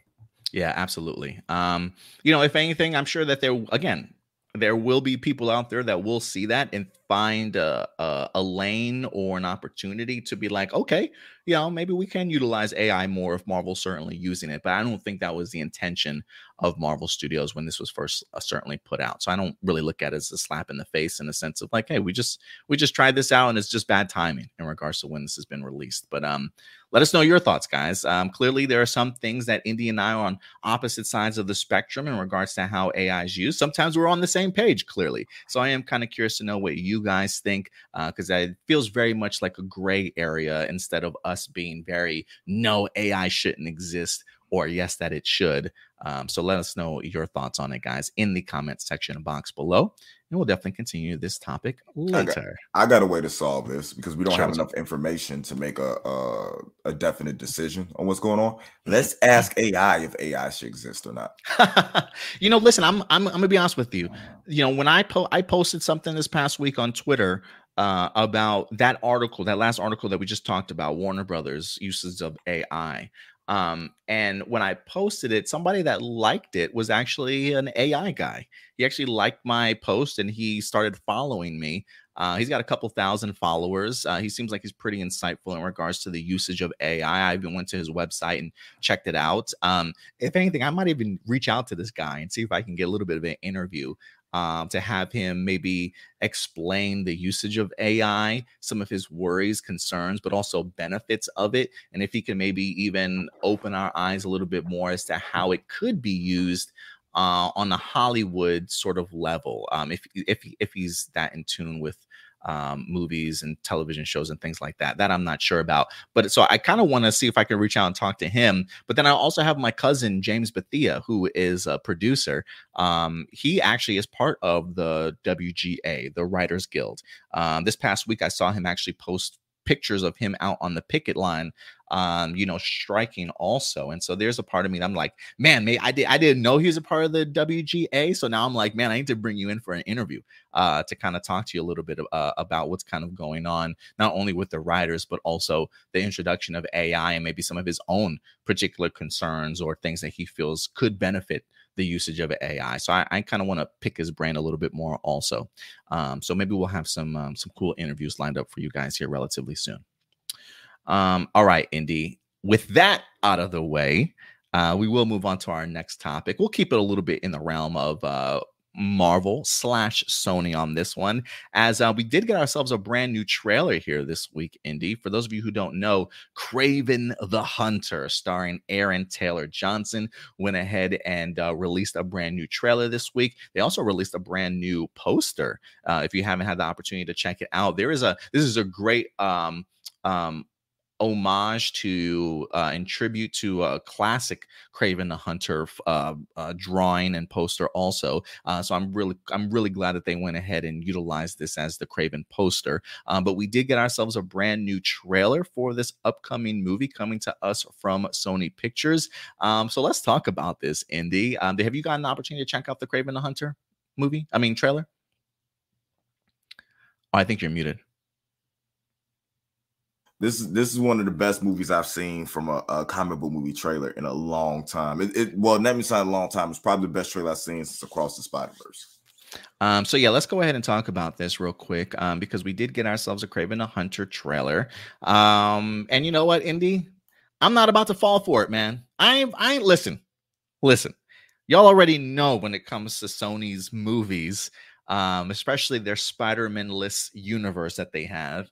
Uh, I feel like I've been robbed at the box office, man. I feel like they have taken my money uh, when it comes to the first Venom, Venom 2, Morbius. You know, I'm over you guys hitting me with these great trailers to get me hyped for these movies, uh, only to go ahead and certainly let me down when I see them in the box office when I see them in the movie theaters. Um, so I'm just be honest, right off the bat, I was a big fan of this trailer. Uh, this trailer looked great um it definitely got me hyped for this movie. You know i i still feel some type of way about aaron taylor johnson but i think seeing him in a movie like bullet train really opened my eyes in regards to his range and what he could really do and bring to a character um, and this trailer was like everything that I kind of wanted to see out of a Kraven the Hunter movie. The action looks pretty good. Russell Crowe as um, Kraven's father in here just looks like an asshole. I'm here for it. I absolutely love it. Um, the action looked pretty great. Uh, the, this uh, there's two different trailers here we got you have the regular trailer and there's a red band trailer that shows a lot more brutal killings, more blood. I checked out the red band one just to get the full umph of what Kraven's gonna bring. And I gotta tell you, man, the scene when he's in the backseat of the car and he like kills this dude and rips his fucking like nose off after biting it off and then spitting it out the window. That's like one of the hardest scenes I've seen in the trailer in a long time. I thought it was super cool to kind of see what they have in mind. I have some issues with it in the sense of like them working around the um uh he was kick-ass. Absolutely thank you for bringing that up. I did like him in kick-ass. I did at least the first film i definitely did like him as kick-ass. Um but getting the opportunity to see like the um damn i lost my track of thought jumping over to that. The the okay the one con that i have i am interested as to aaron taylor johnson's choice of accent for Kraven. He seems very much he's got American accent. I thought he was Russian. Uh, I know he has lived all around the world in the comic book. So, but I guess for me, I always considered or thought Kraven with some sort of accent, but I guess they decided not to go that route. I'm trying to remember how Kraven certainly speaks in the comic books, if he speaks with the Russian accent or not, but who certainly knows. Um, so that's probably the, one of the concerns that I have about this film. And then just his origin, the idea of him getting bitten by a lion uh, and the blood mutating into his body and now giving him superpowers. I think in the origin story, if I'm not mistaken, I think he drank like a potion from like a witch or something like that that gave him those heightened senses. I kind of wanted to see maybe that explored a little bit, but this this being bitten and then transmitted with super, I feel like it's becoming a trope that's just overutilized way too much now. Um, so I'll be interested to see how his origin is certainly changed in here. But I don't really have a lot of cons from this trailer. If the job of a trailer is to get you hyped for a movie, the trailer did an incredible job in that regards. But Indy, I'm still pumping the brakes on this. You are not about to get me super excited for this film. I re- as cool as I thought this trailer was, I I refuse to get hyped for this movie until I actually see it in theaters because they're great at putting trailers together they're not so great when it comes to actually putting a movie together. Uh, so I, I still am gonna take that wait and see. But the trailer is pretty cool, man. If you ask me, what did you think? Oh, you're you're muted. I'm I'm doing my best uh Stewart impression today. Um I, I honestly like the trailer. Um I'm interested in the aspect of where they're going with this. Um the trailer did get me kind of excited for the movie, but um tell me the last miss that Aaron Taylor Johnson's had. Like Godzilla? like was that a miss? Because that that that movie made money. Did it? Okay. Like like he did. I don't think I think he hasn't had a miss in a really really long time with the way he chooses characters. Um I don't know. Maybe I think the movie did pretty good. Godzilla actually did pretty good at the box office. Definitely wasn't a flop for sure. I'm thinking that the the the they're taking a different vibe on the story, and m- maybe his dad was uh, similar to being the original type of Kraven that that that you're used to, and this uh-huh. The this is the new era. This is the new birth of of what we got uh, from from what's going on with him. Um, I was reading a comment where uh, I think Marcelino said, matter of fact, let me see if I can find it because I tagged it. Uh, Marcelino said, all seriousness, the trailer was cool. my problem is they made Kraven an animals right activist when he is literally a hunter. His father acts more like a comic accurate Kraven. Well, maybe mm. I, I, take it as this that yeah, his dad might act like a more comic accurate Kraven, or maybe it's the fact that uh this version of Kraven wants to hunt bigger things than just animals. Maybe that is, you know what I'm saying, a little bit too simple.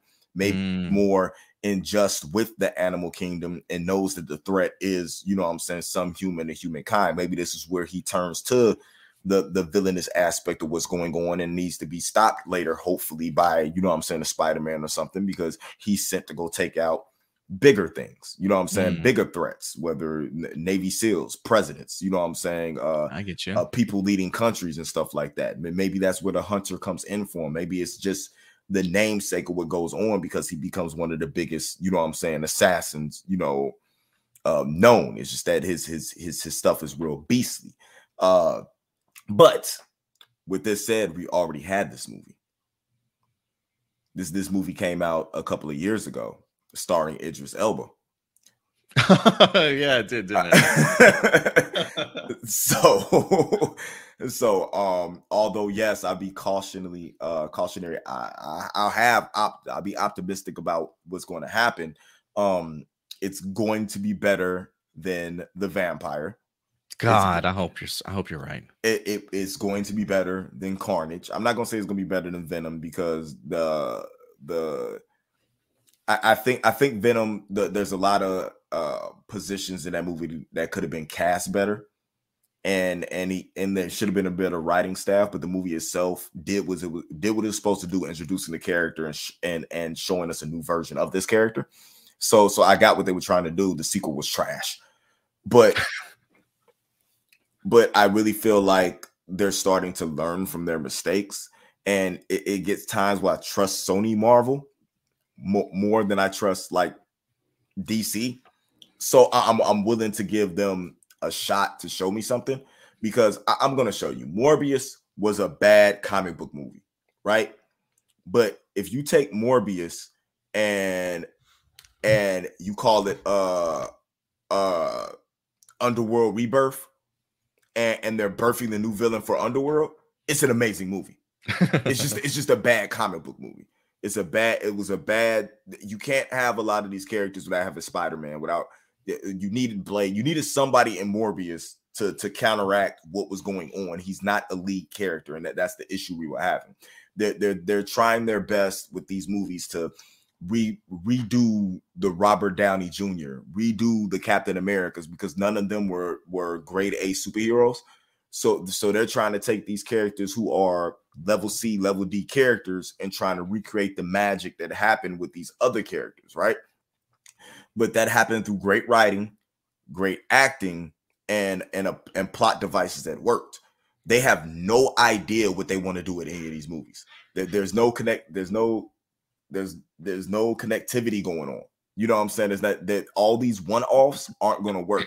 So I, I, have to see what they're doing with this because if this Kraven the Hunter is where they're going to start doing stuff the right way, which it feels like they're doing, especially with casting somebody like uh Aaron Taylor Johnson. I, I need I need them to start now, or they need to just let this whole Spider Verse thing go. I mean, I'm glad you're more hopeful than me, man. Uh, because I, you know, I guess for me, and I'll bring this up. This is another point Marcelino makes. He says at this point, you need to accept the Venom movies for what they are. Um, you love because you are dumb. You, they are dumb fun, or you hate them because they are dumb fun. I think the Venom movies are better that way. And I don't know because if anything, this is the comment that I really wanted him to point out. He says, "I understand your point, Indy, but the problem isn't that he uh, that he wants a bigger game. The problem is that they're trying to make him a good guy, and I don't want him and don't want to commit him to being a villain. You know, in this trailer, I, I think even one of the lines that Aaron Taylor Johnson says as Kraven is like, you know, my dad puts bad things out in the world or villainous things out in the world, and I've got to stop them, sort of thing. Almost like he is the opposite of his father that pushback. I mean if you wanted a villain for a movie it's probably his, his father and he's in fact sort of the the the anti-hero sort of once again. Um and and i've told you before i'm i'm just over that anti-hero concept. You know I, I just think that there's such a better i think there's definitely a better way of getting these characters across as a villain by still allowing them to kind of be the bad guys in their own film to a certain extent. But you know how they utilize that, I, I don't really know. Um, but I there is a part of me that wonders if the anti-hero aspect of what they've been doing for Venom and for something like Morbius and now Kraven, maybe that's just the, the wrong route to go and people are tired of the anti-hero concept. But no. again, that's just my speculation. I don't know. What do you think? I think the issue we're having is that uh I don't really believe in anti-heroes. Me either. Be, totally, to be totally honest with you, I think it's just that people like villains and it's hard it's hard to have a villain be a villain when people tend to lead the villains. It, it, it's it's a it's a trope of wrestling going on right now where the heels get cheered, you know what I'm saying, the faces get booed. You know, for those who don't know that, heels the bad guy, the face is the good guy. There's more heels over than anything. Poor Seth Rollins couldn't be a heel to save his life because they're just going to get behind him. You know what I'm saying, and cheer him on uh the CM Punk effect, you know what I'm saying? Different thing, different things like that. It's hard being a villain nowadays. Uh people want villains from the jump, but the the greatest villain is created. So yes, you want him to be a villain, but how does he become a villain? What what what happens to that journey? You know what I'm saying? That that we used to go on for villains being, you know what I'm saying, created. You know, like uh Doctor Doom didn't always start off as a bad guy. You know what I'm saying? Uh aspects in his life, his hate for Reed Richards, him not getting what he wanted, you know what I'm saying? It turned him in, you know what I'm saying, to a bad guy. So what, what we're going through with this is maybe he starts off, and this is me just speculating about the movie, and this is again ca- cautionary optimism about what this movie is going to be. Yeah, maybe the thing is he's so against his father because of what happened to his brother and how his father raised him. Right? That that's what we get from the trailer. Mm-hmm. But what what if we get to the the the final chapter of the movie? You know what I'm saying? That third act, and he realizes that everything his father telling him was true. Mm-hmm. You know what I'm saying? And then he then he adopts that. You know what I'm saying? And start and start doing it. Y'all are gonna cheer him when he starts beating people up. You know what I'm saying? Killing people and stuff like that. When when everything he's doing is actually a villain, villain acts. Mm-hmm. But we look at him the same the same thing with with Venom. Venom's been a villain for so friggin' long, but even in the comics, the, the comics right now, Venom isn't a villain. You know what I'm saying? He keeps going, he keeps going back and forth, back and forth. Villain, uh, Venom does what's best for him. Eddie Brock does what's best for him. You know what I'm saying? At the moment, what was Eddie Brock start out with? Somebody who was jealous of Spider-Man. You know what I'm saying? And wanted to kill that. That, that was the villain. Oh, I hate Spider-Man because Spider-Man has everything that I want. You know what I'm saying? Until he gets what he wants, and then it's oh, this guy isn't so bad. His his mind was just, you know what I'm saying, misplaced of what's going on. There's always reason for villains being villains. So why can't we sit here and see what this story is and see if we track to become a villain? I mean, we just a couple of years ago had people saying Thanos was right. I mean, there's still people that say Thanos is right, but look at those people that are saying Thanos is right. Okay, you know what so, I'm saying? like like like like that Thanos is idolized. Uh, it's it, the thing about the Marvel villains. You know what I'm saying? That that, that people are. It's hard to be a villain nowadays. It is hard to be a villain. Um, I'm glad that you're cautiously optimistic. Um, we'll see how this movie certainly turns around and see just really what the end result of Kraven the Hunter is going to be. But I got to tell you, man, first trailer pretty impressive. Uh, I'm definitely going to keep my hype level to a minimum though until this movie return mm-hmm. comes out. But this trailer definitely did its job uh, in regards to getting people yeah. hyped for this movie. So uh, definitely uh, awesome Every, stuff. Everybody can't be Dom Mysterio. I mean, I guess not. I guess not. Um, all right, guys. With that topic out of the way, we will move on to our next topic uh, as we dive into the world of DC. Um, DC is not looking so good these days, ladies and gentlemen. Uh, after The Flash had a subpar weekend in the box office, it's having a, another brutal uh, second weekend. I think uh, it dropped like 70%, 73% at the box office. It's not even number one. I think it's like number three at the box office, maybe even number four at the box office as of right now. Um, not doing too well. Uh, and the future of the DCU is very much up in the air. We still have two other remaining movies in Blue Beetle, along with Aquaman 2 that's set to go ahead and drop all this year um, before we actually start getting into um, the James Gunn DCU that's going to be starting off with Creature Commandos in 2024. Not quite sure when the Amanda Waller series will be starting, but then we'll get ourselves a Superman legacy movie in 2025. So big changes are definitely coming to the DCU. Um, and when it comes to the DCU, this past week, James Gunn uh, is in the news again because he talked about the idea of the big differences uh, between how he views the MCU and the DCU. And I think this is um, pretty informative in regards to maybe how uh, he will be approaching the DCU and how significantly different it definitely is from the MCU. So let's go ahead and dive into this, Indy, uh, and see if. Um, if this con- I don't want to say convinces some people, but maybe is pretty eye opening for some people. So it says James Gunn confirms the biggest way DC's new movies will differ from the MCU. Um, I think this was him still talking to Michael Rosenbaum, I believe, on his um his podcast. Yeah, says fans finally have an idea of how James Gunn's new DCU will differ from the MCU uh, when things kick off in 2025 with Superman Legacy. In a conversation with Michael Rosenbaum, uh, Gunn revealed the biggest difference between the superpowered universes comes in the form of its world building. He noted that there are very few traditional superheroes in the MCU. He says the biggest, if you look at the MCU, there are very few traditional superheroes. Uh, there was never a guy with a secret identity until Spider Man in the MCU. Uh, their cap was turned into a soldier, even though he wears a mask. Iron Man outed himself at the end of the first Iron Man because they didn't want to deal with the secret identity stuff. Um, adding that comparatively, the DCU has, well, it says, uh, he says, so there's a bit of a fantasy element to the DCU uh, because there are these larger than life superheroes. And you're not going to make, I mean, people are going to do whatever they're going to do in the future. But for me, there's Superman and Clark Kent they're two different characters and you have to find a way to deal with them uh, that's as grounded as possible within the world of the dc he says, pointing out that specifically he's excited to tackle the world of DC.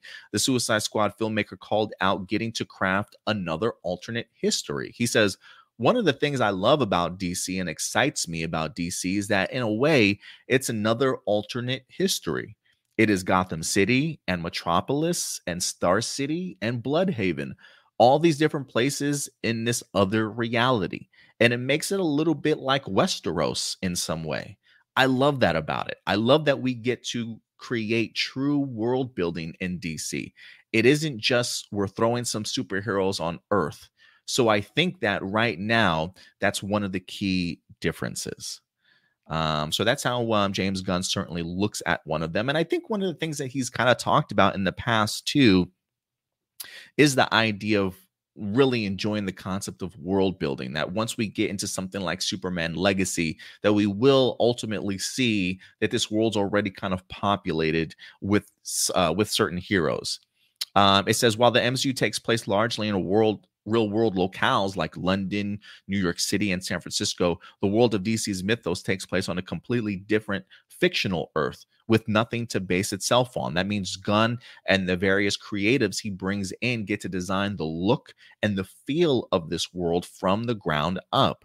Yes, this sounds like a little daunting, but this is a blank canvas idea. Could be exciting for a filmmaker or showrunner wanting to define their little corner of this superhero world. Um, so I thought this was actually pretty enlightening uh, and a pretty, you know, look, I always love hearing James Gunn's uh, thoughts on um, how he wants to uh, tackle some of these um, movies. And for me, I really love the idea of what he's stating here. Um, if anything, for me, the fact that I've read past articles where James Gunn has mentioned the idea that once we get into Superman Legacy, we're going to see that there are sort of superheroes already established in this world.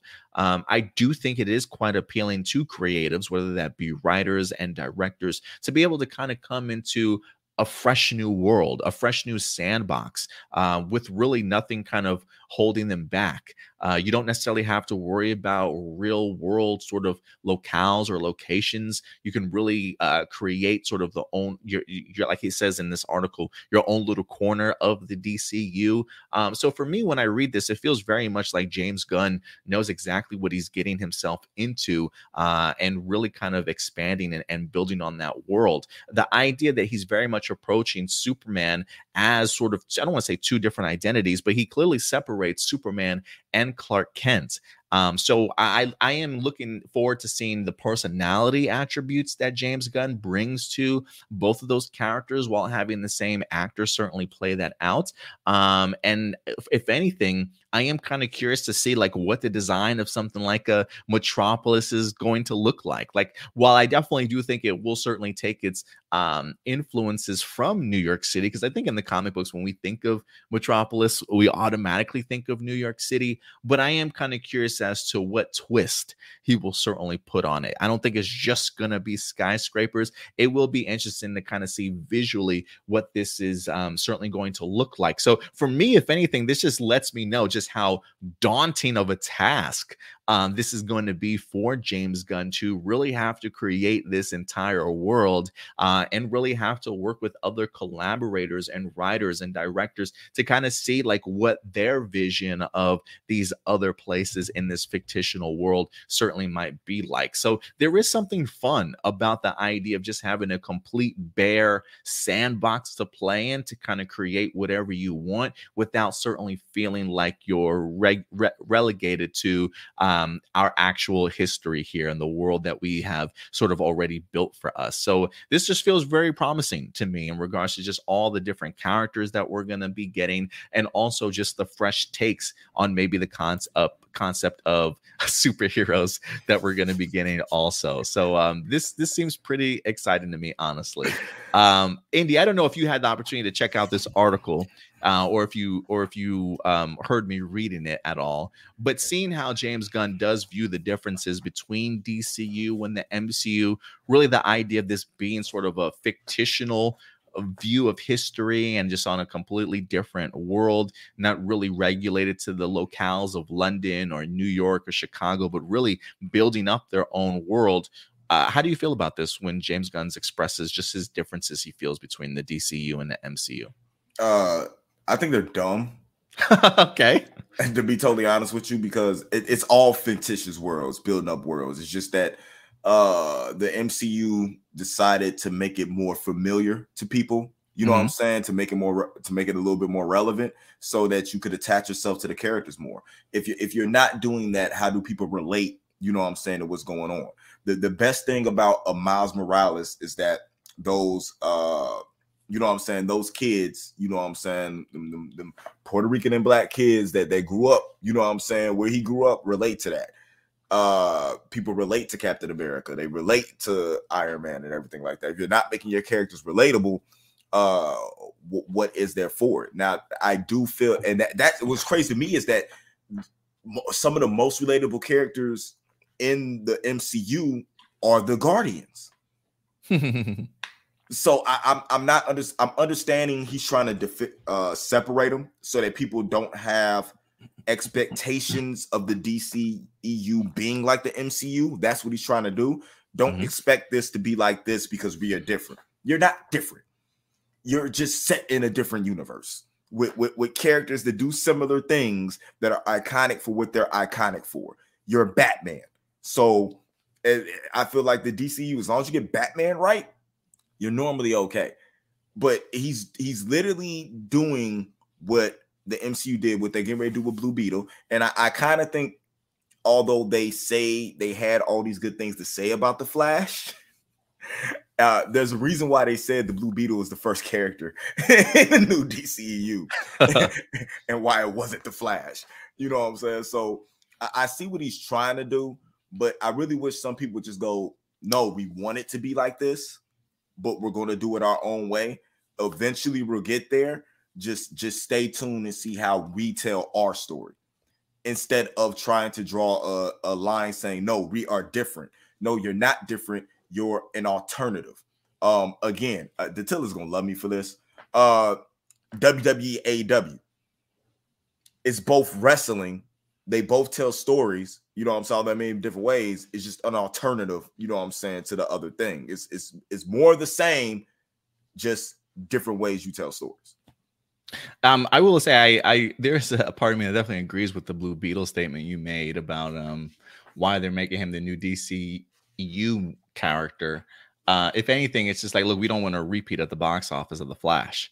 Um, you know, like um, we hope the idea of if we say that the Blue Beetle is part of the DCU, then you'll be like, oh, so there's a reason why I need to watch this because it's connected to the bigger overall scope of what James Gunn is connected. This isn't just some throwaway character I don't need to go see. It's just like, no, we we need we do need the money at the box office for this movie, guys. So if we tell you it's part of the DCU and you believe that's where it begins, maybe you'll actually come out to see this film. Right. Look, I do think it is um pretty good, you know, pretty good. Uh, I think it's pretty smart of James Gunn and them to certainly say it. Whether or not it definitely works, uh, we'll certainly see. But uh, look, I, I I get what you're saying in the sense that it is, while it may not necessarily be different, it is an alternate. You know, I do want my alternate to be as different as possible.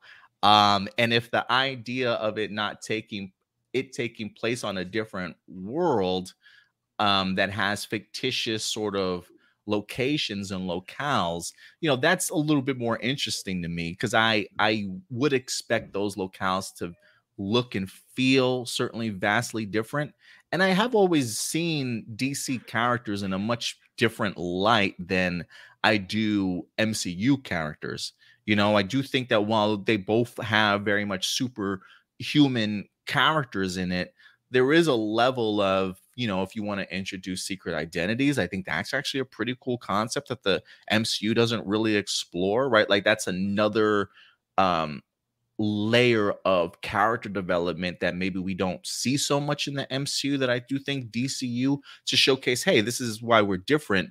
I do think that could certainly benefit them in big ways as well.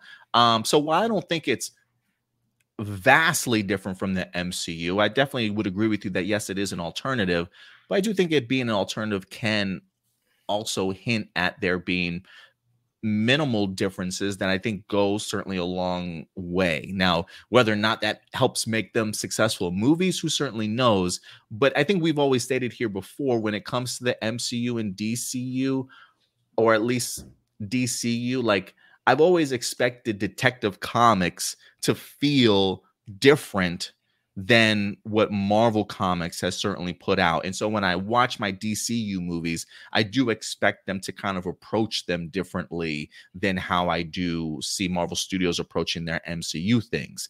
Um, so I, I'm hoping that that's really what James Gunn is certainly talking about here in regards to the differences here. Uh, and why they're while those differences will still put value um, in in the DCU certainly going forward. Um, but I, yeah, I, I, definitely agree with some of the things you're saying for sure. Hey, I got you on this. He says he says different locales other than New York and like Chicago and stuff like that. You mean like Wakanda, like Titan, like space, like the the you know what I'm saying? Like uh anywhere they go in Ant Man, like you know what I'm saying? Like it, they, they've had that. I think the fact that he, I think they keep calling back, and when people think Marvel, they think like Avengers. You know what I'm saying? Battle New York and stuff like that. That they've expanded to so much more than that. Uh, secret identities, yes, yes, I get what you're saying on that, but we have plenty of characters over here. I look at me arguing for Marvel. We have plenty of characters over here with secret identities. Just the fact that you're so connected to the person that you forget that you know what I'm saying that their identity is a secret or that uh they're portrayed as that. Think of Spider-Man, think of uh Miss Marvel. You know what I'm saying? That they're just on smaller scales when it comes to, you know what I'm saying, what happens. There's plenty of characters out there with secret identities that have to deal with trying to keep their identity secret. The the whole uh, essence of the Spider-Man trilogy was him going. He had he has to live one life with the other. He can't have both. And then he ends up, you know what I'm saying, going. I can't live a double life. I am Spider-Man. You know what I'm saying, type thing. By the end of the movie, that that was one of the biggest revelations that he had. So I think it's just the fact that uh, right now, as much as I hate to say it, because I love Matt Reeves Batman and different stuff like that, Marvel is just better at telling stories than what DC is. And when James Gunn gets on board and he tells stories similar to how he told with Guardians of the Galaxy or even with Suicide Squad, his version of the Suicide Squad was a very good story. You know, it, it translated into very much character development. Uh, loved everything was going on. When we start seeing that translation on screen for DC, that's when they'll start their run because they've just been really bad at telling cohesive stories. Yeah, they absolutely have been, uh, and the box office is certainly showcasing that. Um, so we'll see how uh, this turnaround happens. But um, let us know your guys' thoughts. Um, James Gunn uh, points out at least maybe one of the differences that he feels um, people will certainly see once he actually starts doing his DCU and the world building that certainly comes as a part of it. Um, does that excite you guys, or do you just see it as uh, another day at the office for something like the MCU? Let us know your thoughts in the comment section box below, and we'll definitely continue that discussion going forward. Uh, let's see here. And uh, moving on to the next topic, we'll stay in the world of uh, DCU as uh, Indy, your boy Jensen Ackles is in the news. My boyfriend. Um, uh, coming fresh off of uh, Supernatural and his um, his uh, time on The Boys season three, if I'm not mistaken. Uh, Jensen Ackles is in fact back in the news here this week as Brave and the Bold, the new Batman movie, is back in the is back in the news. We literally last week just talked about the idea of the director of the Flash, Andy Muschietti, being on board for Batman: Brave and the Bold. Well, Jensen Ackles, um, who has been a very long time uh, proponent of wanting to play, um, wanting to play Batman, is back in the news again. I do believe, if I'm not mistaken, he has done animated work in regards to the voice work for Batman, um, but actually getting to be a live action Batman definitely is uh, something that he's certainly missed the mark on, but um, he's very much open for the idea. And while we definitely do not have a Batman cast yet in this James Gunn world, Jensen Ackles is definitely putting his name out there, ladies and gentlemen. So let's go ahead and dive into this. Uh, this is coming to us from deadline.com saying Jensen Ackles would want to play Batman in Brave and the Bold and joke that Pedro Pascal would end up getting it. Uh, Pedro's in everything these days, man. But let's go ahead and dive into this real quick and see what Jensen is talking about. So, fans of the superhero genre have thrown out names of who they want to, uh, who they want next, the next Bruce Wayne to be. And Supernatural alum Jensen Ackles recently addressed the rumors that he was up for the role. He says, um, I don't know. Even if I knew, I wouldn't tell you, um, is what Ackles said. He says, I mean, could I do it? Sure. Would I want to do it? Yes. Uh, Ackles joked that Pedro Pascal would probably get the part, adding, Will I be mad when Pedro Pascal gets it? Yeah. God bless you, Pedro. you just keep killing it, buddy. But let me know when you pass on something, is what he said. Uh, he also continued, Look, right now nobody's talking about anything. There's a strike going on in the entertainment industry and until that gets solved nobody is having conversations about anything. Would i entertain the idea of playing my favorite superhero of all time? Nah i'm good. It, seems like a lot of work you know? Uh, you got to put in a bat suit and be a superhero. Um, clearly he's joking and being sarcastic but he does say i would love it. Sign me up um, so yeah, I do think Jensen Ackles would absolutely love the opportunity to go ahead and play um Batman at some particular point in time. Uh, Indy, he's been pretty um pretty open about wanting to have played this role live action also at some point, hasn't he? Yes. And uh, what are your thoughts on this? He should. That I, I feel like if you pop Jensen Ackles into the little AI thing, it's going to tell you it's okay. Uh, there there is no fandom maybe other than Rihanna's that is as adamant about somebody being in any role he could possibly be in other than Jensen Ackles. Um, matter of fact, while you're at it, put the entire starting cast of you know what I'm saying Supernatural in, in, in roles as it would go, and and please give us our Misha Collins as uh Harvey, Harvey Dent, Dent as Two Face. Okay. I mean, because just just think about it: Jensen Ackles, Jared Padalecki, you get Mark Sheppard, you get Jeffrey Dean Morgan. You know what I'm saying? You get Jim Beaver, you get uh, Misha Collins. I mean, you got top notch people who have a following. You know that that could honestly play these roles, and he fits a Bruce Wayne Batman aesthetic so friggin' well. You know what I'm saying? Like, like he just fits that. He would be perfect for the role. Um, and, and the look that I think they're gonna go with and the storylines for the Brave and the Bold, right in there. Plus, you have a built-in friggin' fan base. You know what I'm saying? That's gonna follow this man anywhere. Think about the convention lines to see the new Batman. You oh, know what I'm saying? And at the same time, off the popularity of him getting Batman, we could probably get a supernatural rebirth or you know what I'm saying, spinoff coming and, and, and bring the Winchesters back. You know, just off of that because this man is highly popular. You know, it's just that he's got that that underground, you know what I'm saying, popularity. He, he has got that he's got that St- that Stephen Amell thing going on, except he does more jobs than what Stephen Amell does.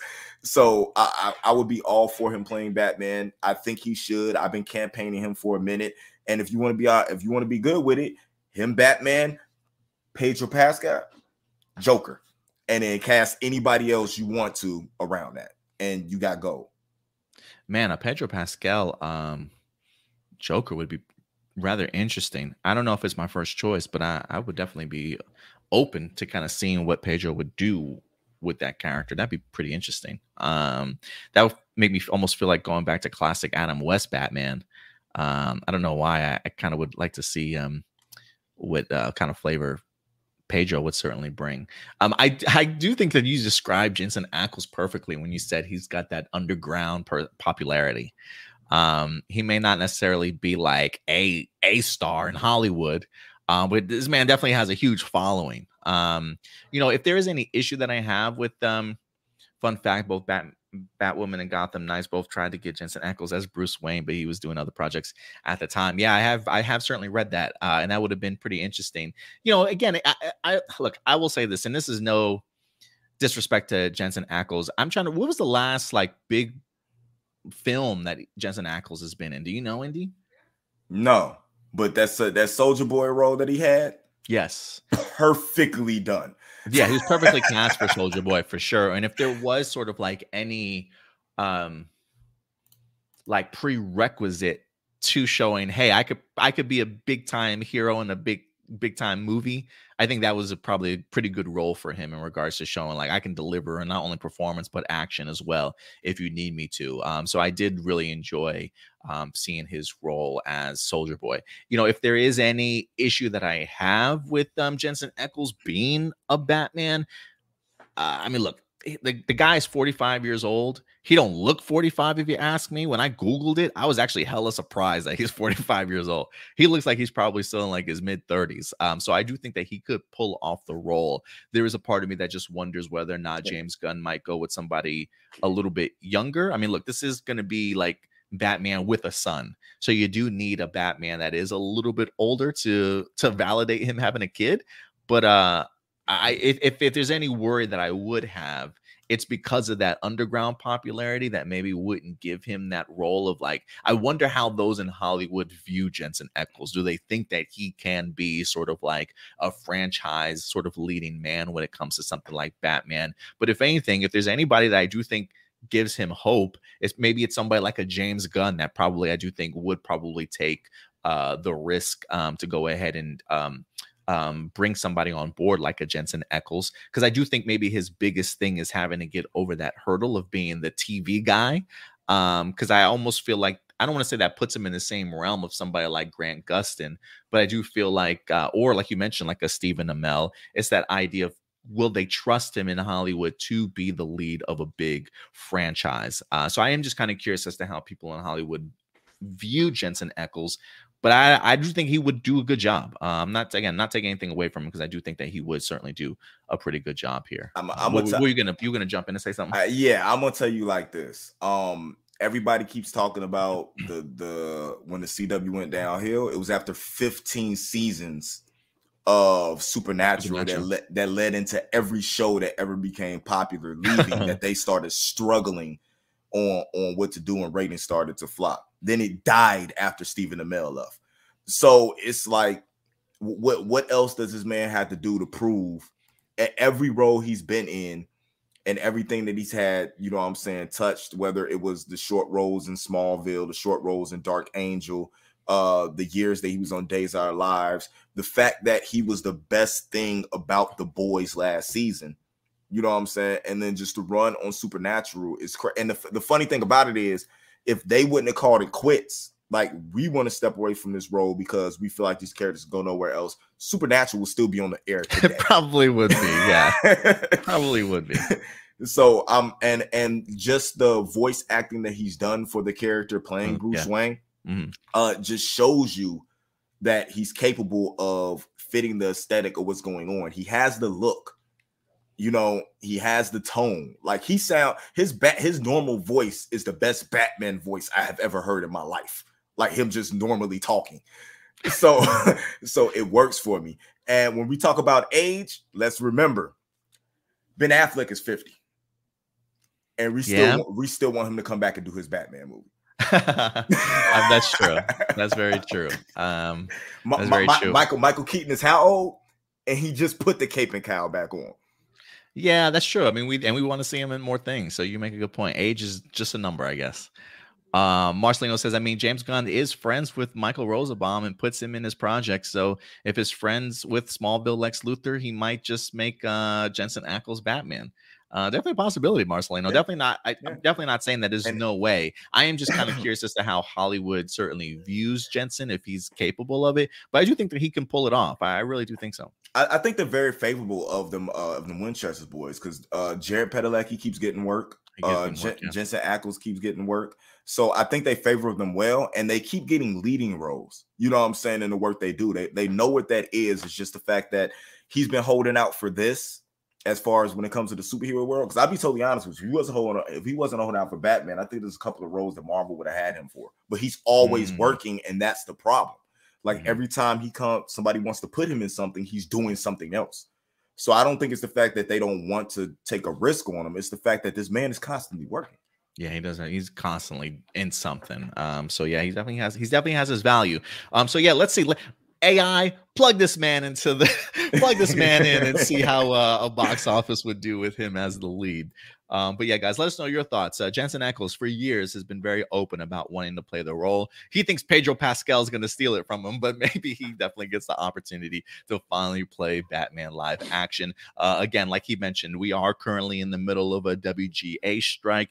Not many people are currently looking that far in advance or really trying to, you know, do casting as of right now. Um, but um, so we'll see what eventually happens. But maybe Jensen Ackles at some point in time will make the short list. But let us know. Um, is Jensen Ackles somebody that you would like to see as Batman, uh, or do you have other people in mind? Let us know your thoughts in the comment section box below. And with that, uh, we will stick in the realm of DC for our last DC topic for the day, um, as the the world of James Gunn's DCU continues to kind of come together. Uh, a few months back, we talked about the idea of a Swamp Thing movie, as James Mangold, in fact, did come out and confirm he will, in fact, be attached to that particular project. Um, so we got James Mangold coming fresh off of his time from uh, Indiana Jones 5 that has been wrapped. I do expect that movie to be released here within. I don't remember when. Um, I believe. Um, I believe Indiana Jones drops this upcoming week, if I'm not mistaken, or maybe next week. Somebody in the comment section uh, dropped the release date for um, Indiana Jones. So James Mangold's got a movie certainly coming out, most notably known for his time on Ford v Ferrari, which was a great, which was a great movie. He also fresh off of Logan, uh, which is an amazing film people absolutely love. He also did The Wolverine, the second installment for the Wolverine movies also. And now he's in fact attached to not only do a Star Wars movie, but also Swamp Thing. Uh, and since he has in fact been confirmed to do Swamp Thing, he recently came out and uh, talked about uh, his vision for how he views putting together a Swamp Thing movie. Um, so actually, let me remove Indy right now until he comes back. Uh, and in the meantime, let me go ahead and pull this up here for you guys. Uh, this comes to us from um, comicbook.com. James Mangold sees Swamp Thing as a standalone gothic horror movie. Um, let me go ahead and bring this up and tell you exactly what he says in regards to this. Um, he says, um, Swamp Thing will be part of the DC Studios franchise reboot that's in the works, and the project has landed the Wolverine and Logan director James Mangold. Mangold has quite a few big franchises on his plate right now. He's debuting Indiana Jones 5 this summer. It's also been announced that he will helm a pivotal Star Wars movie exploring the beginning of the Jedi Order. When it comes to Swamp Thing, Mangold will be tackling one of the most pivotal entities in the DC universe. So, how much is that weighing on him? Short answer, not at all. This is what he says. He says, While I'm sure DC views the Swamp Thing as a franchise, I would be viewing it as a very simple, clean, gothic horror movie about this man monster just doing my own thing with this, just a standalone. Mangold told Variety, he added that he's been toying for years with the idea of making a kind of Frankenstein movie um, before calling James Gunn and Peter Safran about doing something for DC Studios. Uh, it does go on to say um, anyone who has seen James Mangold movies know that he has a pretty clear signature of telling standalone stories with clear and pointed narrative, character, and thematic arcs. He's never been lured by the franchise universal model. Even the Wolverine and Logan were each treated as standalone films, barely connected to the larger X Men franchise beyond the indirect references to past events. His Star Wars project is going all the way back to the beginning of the Jedi Order timeline, sidestepping the larger franchise lore almost entirely. Um, so yeah, James Mangold really talking about how he feels and views this very much as a standalone movie, sort of in the realm of doing something very Frankenstein monster, uh, but still a very simple gothic horror movie. Uh, and listen, I think this is um, a really great a uh, point of view from James Mangold. Uh, I do think that there is value in the idea of doing standalone movies these days everything very much is connected uh, when it comes to these big franchises. You know, one movie's got to lead into the other one. You got to drop these big sort of connective tissues uh, to, you know, bigger stories and things like that. And while I personally do think that something like, um, swamp thing will in turn lead to bigger things because it, it would just feel odd for them to not tackle something like a Justice League Dark or to build up sort of like this gothic side of things. Um, having something like a standalone Swamp Thing movie, I think, would be a really great sort of first place to start. Um, and if you are looking for that kind of standalone aspect, I think James Gold, Man, James Mangold has definitely proven himself in regards to creating those type of movies that is simply just focusing on the narrative. Um, and that's another thing out of this article that really jumped out at me is just the focus of where he is going with this character. Because um, I do think at the end of the day, your scripts have got to be incredibly successful and you got to have some very powerful characters. And if that's really the only focus that James Mangold has to worry about, and not necessarily worry about how am I going to connect this to this or how does this previous movie fall in line with this one. If you're literally just focusing on just the character, the story, and the arc, uh, I think you might um, be setting yourself up very much for success. Um, and just really based off of how James Gunn's DC One slate has been revealed, I already love the idea that each project feels very individual feels like it is capable of certainly standing on its own um, but adding to the bigger lore of things. I, I, same thing when it comes to Supergirl, you know, Woman of Tomorrow. That seems very much like it's not connected to anything, very much a standalone movie to just establish these characters and most importantly, establish the world that you're now creating. And so for me, um, I love exactly everything that James Mangold is certainly saying in here. Clearly, he knows the DC universe wants them to go ahead and make this into a franchise. Obviously, you certainly want these characters to become popular and eventually get a trilogy, but I do think that there is value in focusing on just telling the first story and not worrying about bigger interconnected pieces, at least as of right now. Um, but Indy, when you hear this article from James Gunn, um, uh, how do you view it in regards to? Um, oh, let me put you. Let me bring you back in here. Uh, how do you view his thoughts on this? I I'm upset because I feel like we had the perfect swamp thing. Yeah. Yeah, if you, if you, guys have not checked out the DC Universe Swamp Thing series, it literally ran for one season. The first episode dropped, and like the same day, they're like, "We're canceling the show after the first season." Um, but if you watch the season, pretty compelling stuff, man. It was, it was so good. So good. It was so good. I, am listening to this in a standalone gothic horror movie.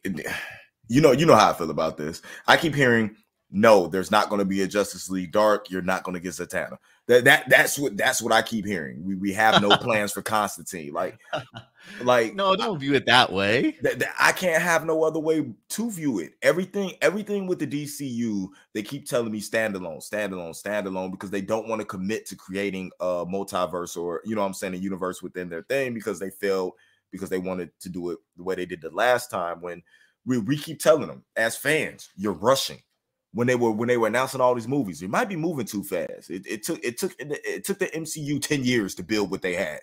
And you're trying to do it in four movies. It, it's not it, it's not gonna work. So now that everything is now they just keep saying everything is standalone, standalone, standalone because they have a fear of saying that they have a universe because of what happened. Swamp Thing, as great of a character it is, he only stays entertaining for so long so it, entertaining, I think, for one movie though. No? Yeah, but but you you want you want a character like this to have more than one movie with all the complexity and everything, you know what I'm saying, happen, all the interactions that he has with other characters, just just him being in touch with the green swamp thing is like an omnipresent figure, you know what I'm saying, in, in the DC universe. Like you can contact Swamp Thing from anywhere in the world just by talking to a freaking plant. The the the relationship between Swamp Thing and Poison Ivy. I mean, there's so much stuff to explore with this character that I don't want you telling me that it's going to be a standalone movie. Like, just like the joke, just like the Joker movie. You know what I'm saying? I feel, oh, it's a standalone movie. No, I feel like that movie was something else, and you made it. You put face paint on a guy and called the Joker to sell the movie that that that, that would have been the same movie without you calling it the Joker, without you know I'm saying the ties and everything like that. It'd have been the same exact movie. You just wouldn't have had comic book fans going to see it. Um, g- give us what we want. I give me this that leads into a Justice League Dark. You don't even have to establish all the characters with standalone movies. You could just have Constantine pop up at the end, like I need you for something. You know what I'm saying? Because we know who the other characters are. Keanu needs something to do. You know what I'm saying? Like, like, come on, man. Indy, I love you, man, but I feel like you're talking yourself in circles here. I feel like you're talking yourself in circles. First, it's like we rushed you guys, like you guys rushed to give us interconnected movies for Justice League. It didn't work out you guys should take your time. And then when they are taking their time, you're like, no, but I want you to rush and give me Justice League Dark and Zatanna no, sort of thing. That, that's, that's, what it feels like you're saying. No, that, that's that that's it, it's not just that. I mean, they have characters that work for standalone, like Superman, Batman, Wonder Woman, Flash. You rush to team them up to make you know what I'm saying this this Justice League when they could have been two three movies by themselves, especially Batman. You know, we should have had a Man of Steel too before we even thought about a freaking Justice League. Uh, we didn't get that.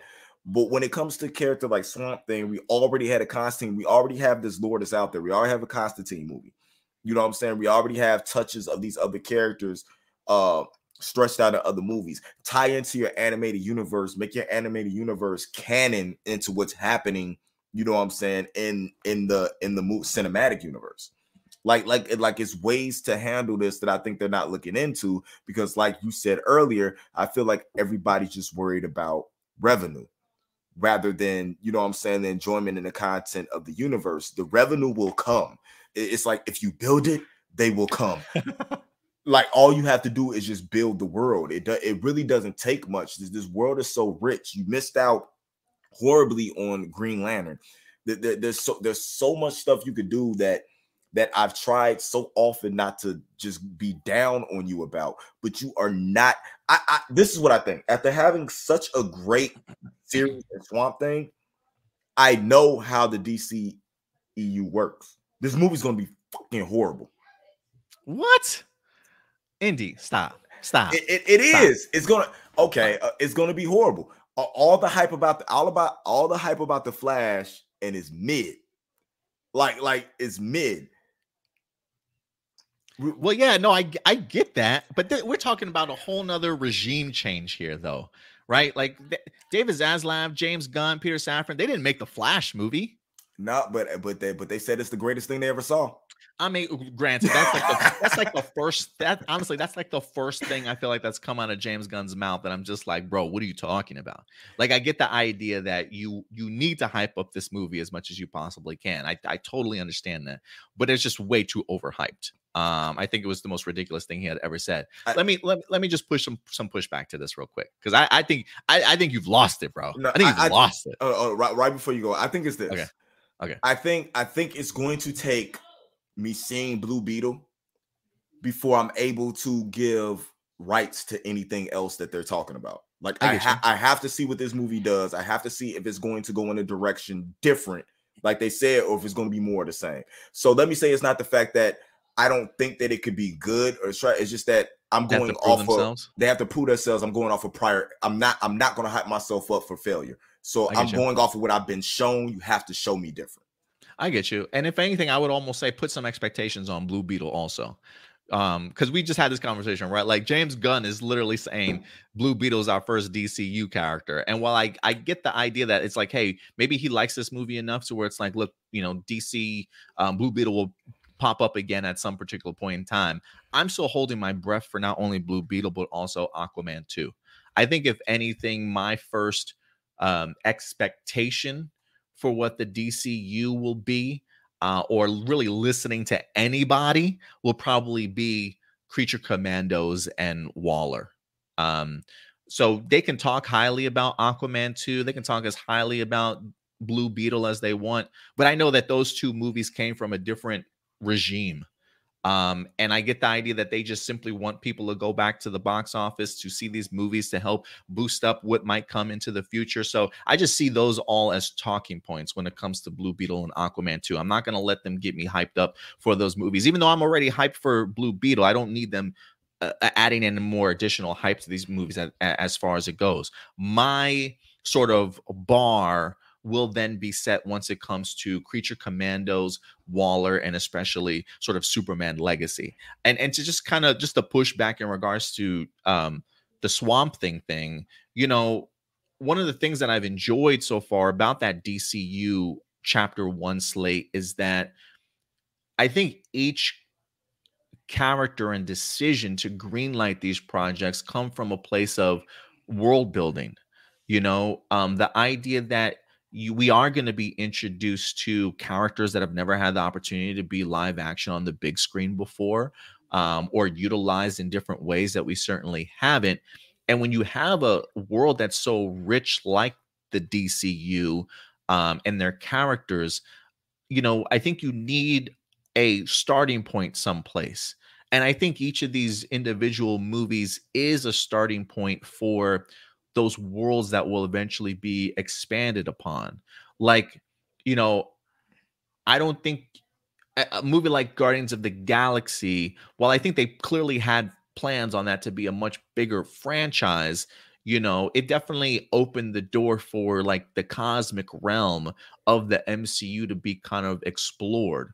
And when you look at a movie like Swamp Thing, none of the other movies or series that come before are quite like the Swamp Thing, nor does it explore that aspect of the DC universe like any of the other films. And so I get the idea of it wanting to be a standalone film because you need to set that precedent. You need to set that world and establish it on the big screen. Have we seen that before in Constantine years ago with Keanu Reeves? Yeah, but clearly that may not even be coming to fruition anymore. Have we seen this maybe on the world of television? Maybe, but have we seen it on the big screen for DC live action wise? We really haven't. And so uh, while I do think James Mangold's focus is to make this a standalone movie, I still think what he establishes in the standalone movie will just expand that side of the DCU so that we could eventually get things like a Zatanna, maybe a new Constantine movie that will eventually lead to something like a Justice League Dark. Because I do think that James Gunn does have a plan I mean, the guy and them have literally sat and done a writing room to go ahead and create up the next 10 years of the DCU sort of thing. So I do think we will get to that point of crossovers and seeing other characters kind of pop in and out of this particular world. But I do think because the DCU is so vast, you have to set up these beginning points. And I do think that that's what the chapter one slate of gods and monsters is really set to do. So I do think that we will eventually get to what you want, Indy. But I do think that there is an, an importance of starting off with standalone movies establishing these characters initially and then utilizing those solo films to then expand upon. Now, not to say that we're not going to get a Swamp Thing 2 eventually, but I do think you have to establish a beginning aspect somewhere um, to then eventually get to something like a Zatanna. But we'll see we'll, we'll see how that what formula they certainly come up with. But I do think there's some value in what James James Mangold um, is saying here. But I, I do think they'll eventually get to where you would like to see them get. But they they got to earn it. Uh, and I think that's going to be the hard part. But I do think creating these standalones is a way that you earn it uh, when your focus is just the characters, just the world that you want to create. Uh, and maybe it'll give them a leg up that they didn't have before. So that's just my well, thoughts on. Well, I'm 40. He's like, I ain't got much time, y'all. I ain't got much time. No, I, I get you, man. That's why I was telling. That's why I was telling Stuart the other day when you know Marvel's pushing back some of these movies like years 2027, like Avatar's last film's not going to be released to like 2035. I'm like, man, I got to start popping my vitamins, doing some push-ups or something because I need to survive yeah. for all these films. Yeah, I, I, had a kid too late in life for this. I'm, I'm, I'm, i got too way too much stress going on right now to be uh, waiting all this time for movies. Yeah, you and me both, man. You and me both. Um, but yeah, guys, let us know your thoughts. How do you feel about what James Mangold said? Um, let us know your thoughts in the comment section box below, uh, and we'll definitely continue to talk about this in the future. All right, and we got one last topic for you guys today, Indy, that we're going to be wrapping up. One that I think you're going to be eager to certainly get into. Uh, last week, I believe we talked about the idea of um, uh One Piece trailer, the standalone or not standalone, the live action One Piece trailer uh dropped last week um to rave reviews. I've actually been a really big fan of what we wind up getting from the trailer. Uh but the show is back in the news this week as we have been revealed the actual budget for One Piece and holy cow is Netflix definitely putting their money where their mouth is or their money yeah their mouth where their money i don't even remember the slogan of that but they're definitely putting uh, a lot behind this particular series in order for it to be um, pretty successful. Um, so let's go ahead and dive into this. This comes to us from comicbookresources.com one piece live action has a bigger budget than game of thrones. Um, and i think as we continue in the streaming world here as they continue to uh, up the ante uh, more and more money will definitely go towards these shows. But Netflix is not playing around here. Um, so it says um, a new report shows how invested Netflix is into its live action One Piece series. Um, it says live action anime adaptations are never cheap, but Netflix's One Piece is taking its production to a whole different level. According to a report from Daily Dose of Anime, the per episode budget for the live action One Piece is a staggering $18 million, making it the most expensive series the streamer has ever produced. For context, the previous record for the highest per episode budget for a live action series was held by Game of Thrones at 15 million, while Disney's The Mandalorian nearly reaches that figure as well.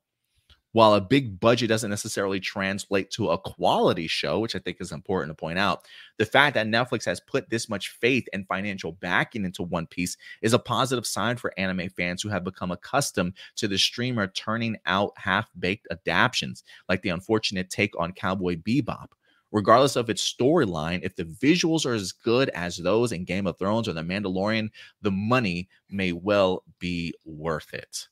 Um, so yeah, and it says fans got an early look at some of the visuals um, at the uh, earlier this month with the release of the live action trailer. While some were critical of its approach, citing its MCU style humor as a tired trope, others are impressed by the look of the series, which surpassed the low expectations set by previous anime adaptations. The trailer provided a brief look uh, with its gargantuan budget is going showing a CGI Sea King and a glimpse at Luffy's devil fruit powers, neither of which seem to have upset the fan base particularly. Still, $18 million is an unprecedented amount of money for an episode of television, with the first season costing a total of $150 million. Yes. Um, a lot of money's being put into this Indy. Um, I think you're excited for this series. Maybe I'm wrong though. Uh, I'm not sure if this is something that you and John have talked about or not. But um, um, one, what did you think of the trailer? And two, um, what do you think about this budget? Um, okay, this budget seems wild for people who don't understand um anime. You know what I'm saying? And manga. Um, One Piece is the longest running anime you know what I'm saying, in manga, uh, one of the longest, um, with over uh, a thousand canon episodes. That's no Jesus, filler. Jesus, over a thousand canon episodes, um, lots of content, and has one of the biggest fan bases ever. So when you talk about a massive budget, me and John will talk about it uh, on the pod because we discussed it. It might not be enough. It oh, might not shit. be enough because of the following that you know what I'm saying One Piece has. Uh me and him, neither one of us, when we first started talking about this, when it was revealed, we both said, we don't know. We have to wait on the trailer. And that comes from previous live action releases of animated we saw. That's not talked about the Dragon Ball movie that doesn't exist. Um, Death Note, like the only real good one that we both agreed on was the Bleach live action that was done. But though, but the Bleach live action wasn't a Netflix, it was Japanese made, you know what I'm saying, put on oh. Netflix, and that's uh-huh. probably why it was so well received uh Netflix is hit and missed with live action. So this right here for the One Piece with us was going to set the bar for what Avatar, the last Airbender, was going to look like. You know what I'm saying with that live action because they're spending a lot of money on that. You know what I'm saying as well. And we came to the consensus that it's money well spent. Um, from what we saw, they got the characters on point. You know what I'm saying? Looking at the casting, we ripped the casting apart when we just saw who they cast when we saw them full costume in the trailer, we went, oh, okay, these people really want to do this. I mean, the lead character is playing uh Luffy actually went and spit like time on a ship to learn how to be a pirate. Wow. You know what I'm saying? Like they're taking these roles very seriously. The the, the visuals were clean. It looks like money well spent and it looks like a true adaptation of the anime to live action. The only thing I'm afraid of is the amount of anime and manga that they're adapting into one season of live action, mm. where how many episodes is going to be. Because the one thing about that everybody loves about One Piece is that if you see a character in One Piece, you're gonna know the backstory, you're gonna know why they're doing what they are, you're gonna see the character develop every single character.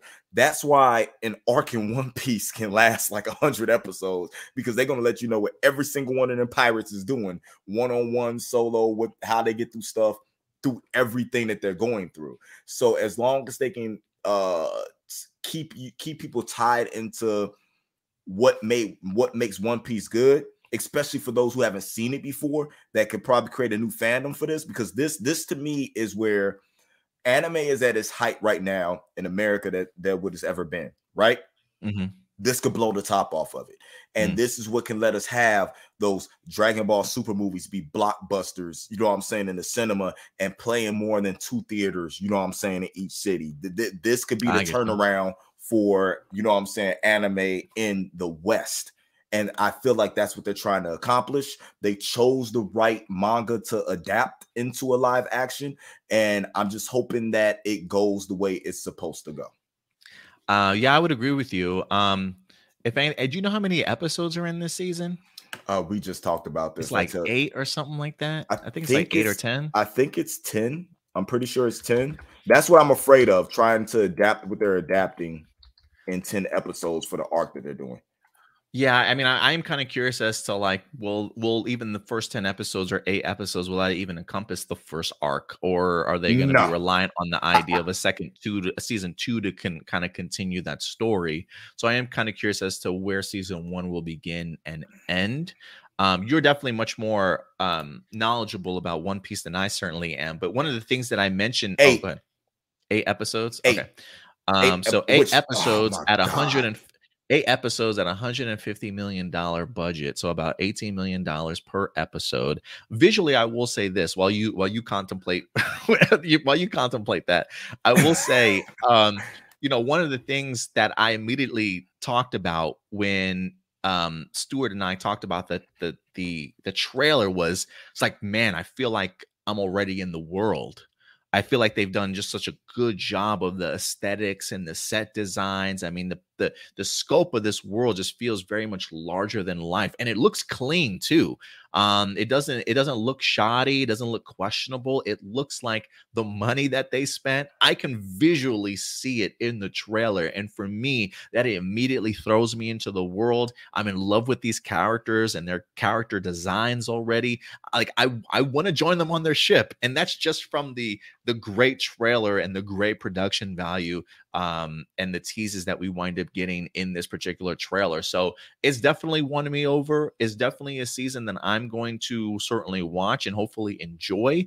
But I definitely understand maybe some of the hesitancy that some people might have in regards to, you know, being burned by past, you know, uh, anime adaptations into live action on Netflix.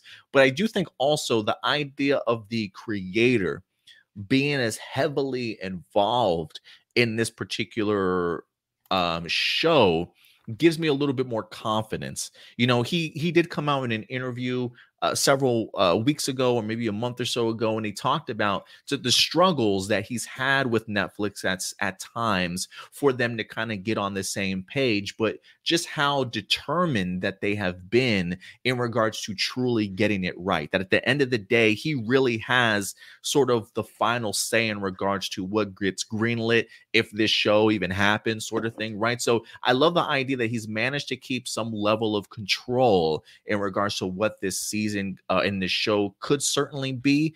And I think the fact that him and Netflix, while at times maybe butting heads, the idea that they're able to kind of come together and create something and it visually at least looks this appealing and I've also got the creator attached to it, gives me a little bit more hope than I do with other projects that I might have come in the past. Um, to know that not only are they that committed to the creator's vision actually being shown, but the fact that they're putting that level of money behind this dude's commitment to this show uh, gives me a little bit more hope that they are trying to do things in the best interest of the show um, more or less than just the you know the the the revenue that comes out of it. I mean, don't get me wrong. I'm sure Netflix wants this to to bank for sure, but I do think that their commitment to the production value and allowing the creator to certainly tell his story while you know i'm sure there's probably some corporate you know you know hands getting involved wanting to kind of change things here or there if they can find themselves a really good balance and bring this to life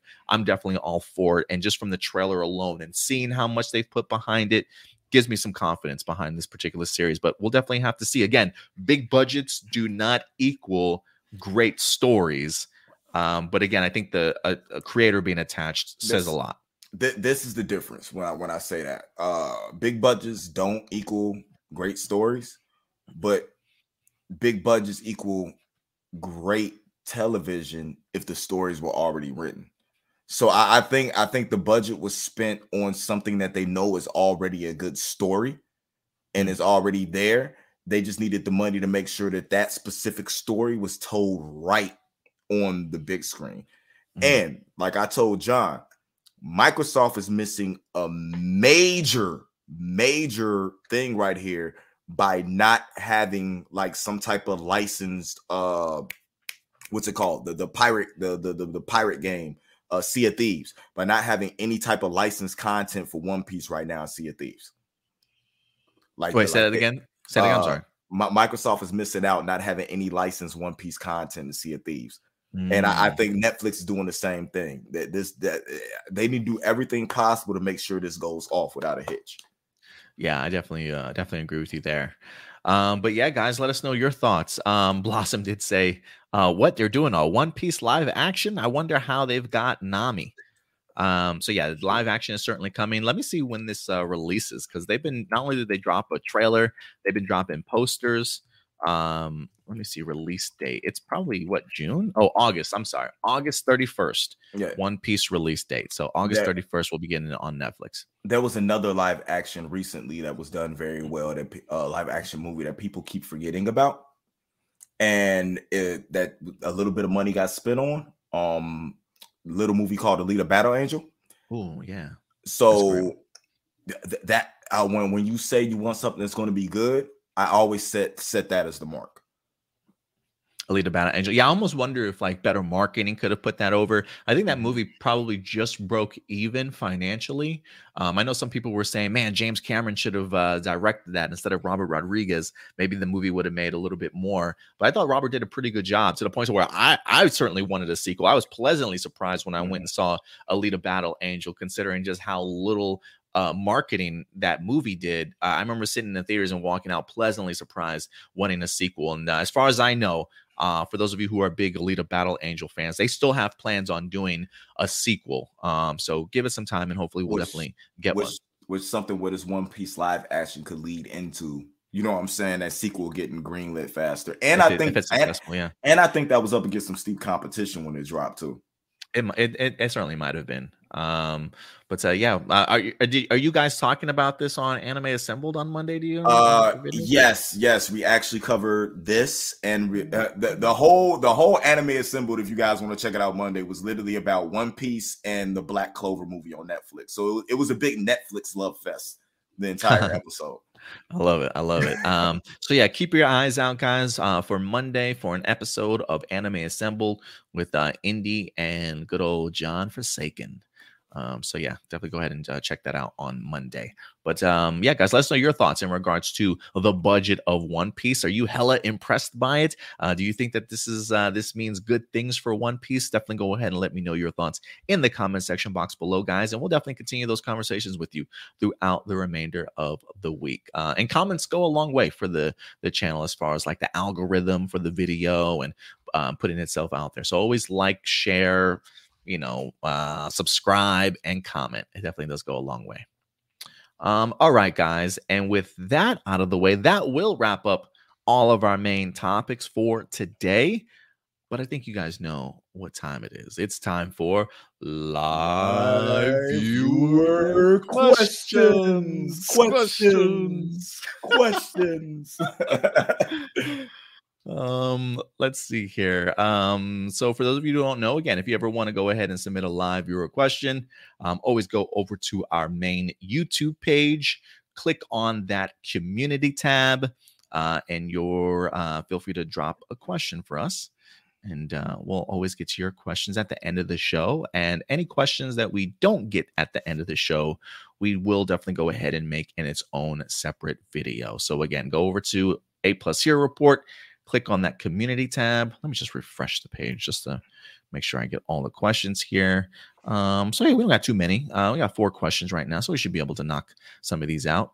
Let me go ahead and sort this from newest. Oh, so Marcelino didn't go crazy today. Uh, he's got a question in there, so we'll see.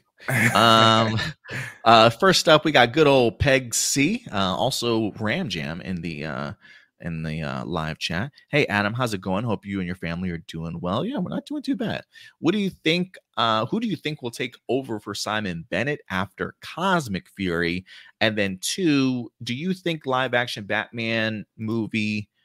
Batman Beyond movie will ever see the light of day? And if so, who would you cast to play Terry McGinnis? Um, so let me start off with the first one with Simon Bennett exiting Power Rangers after Cosmic Fury. Um, I think right now the the two people that I here attached to a lot of the projects for the reboot uh, has been Jonathan Entwistle and most importantly Jenny Klein.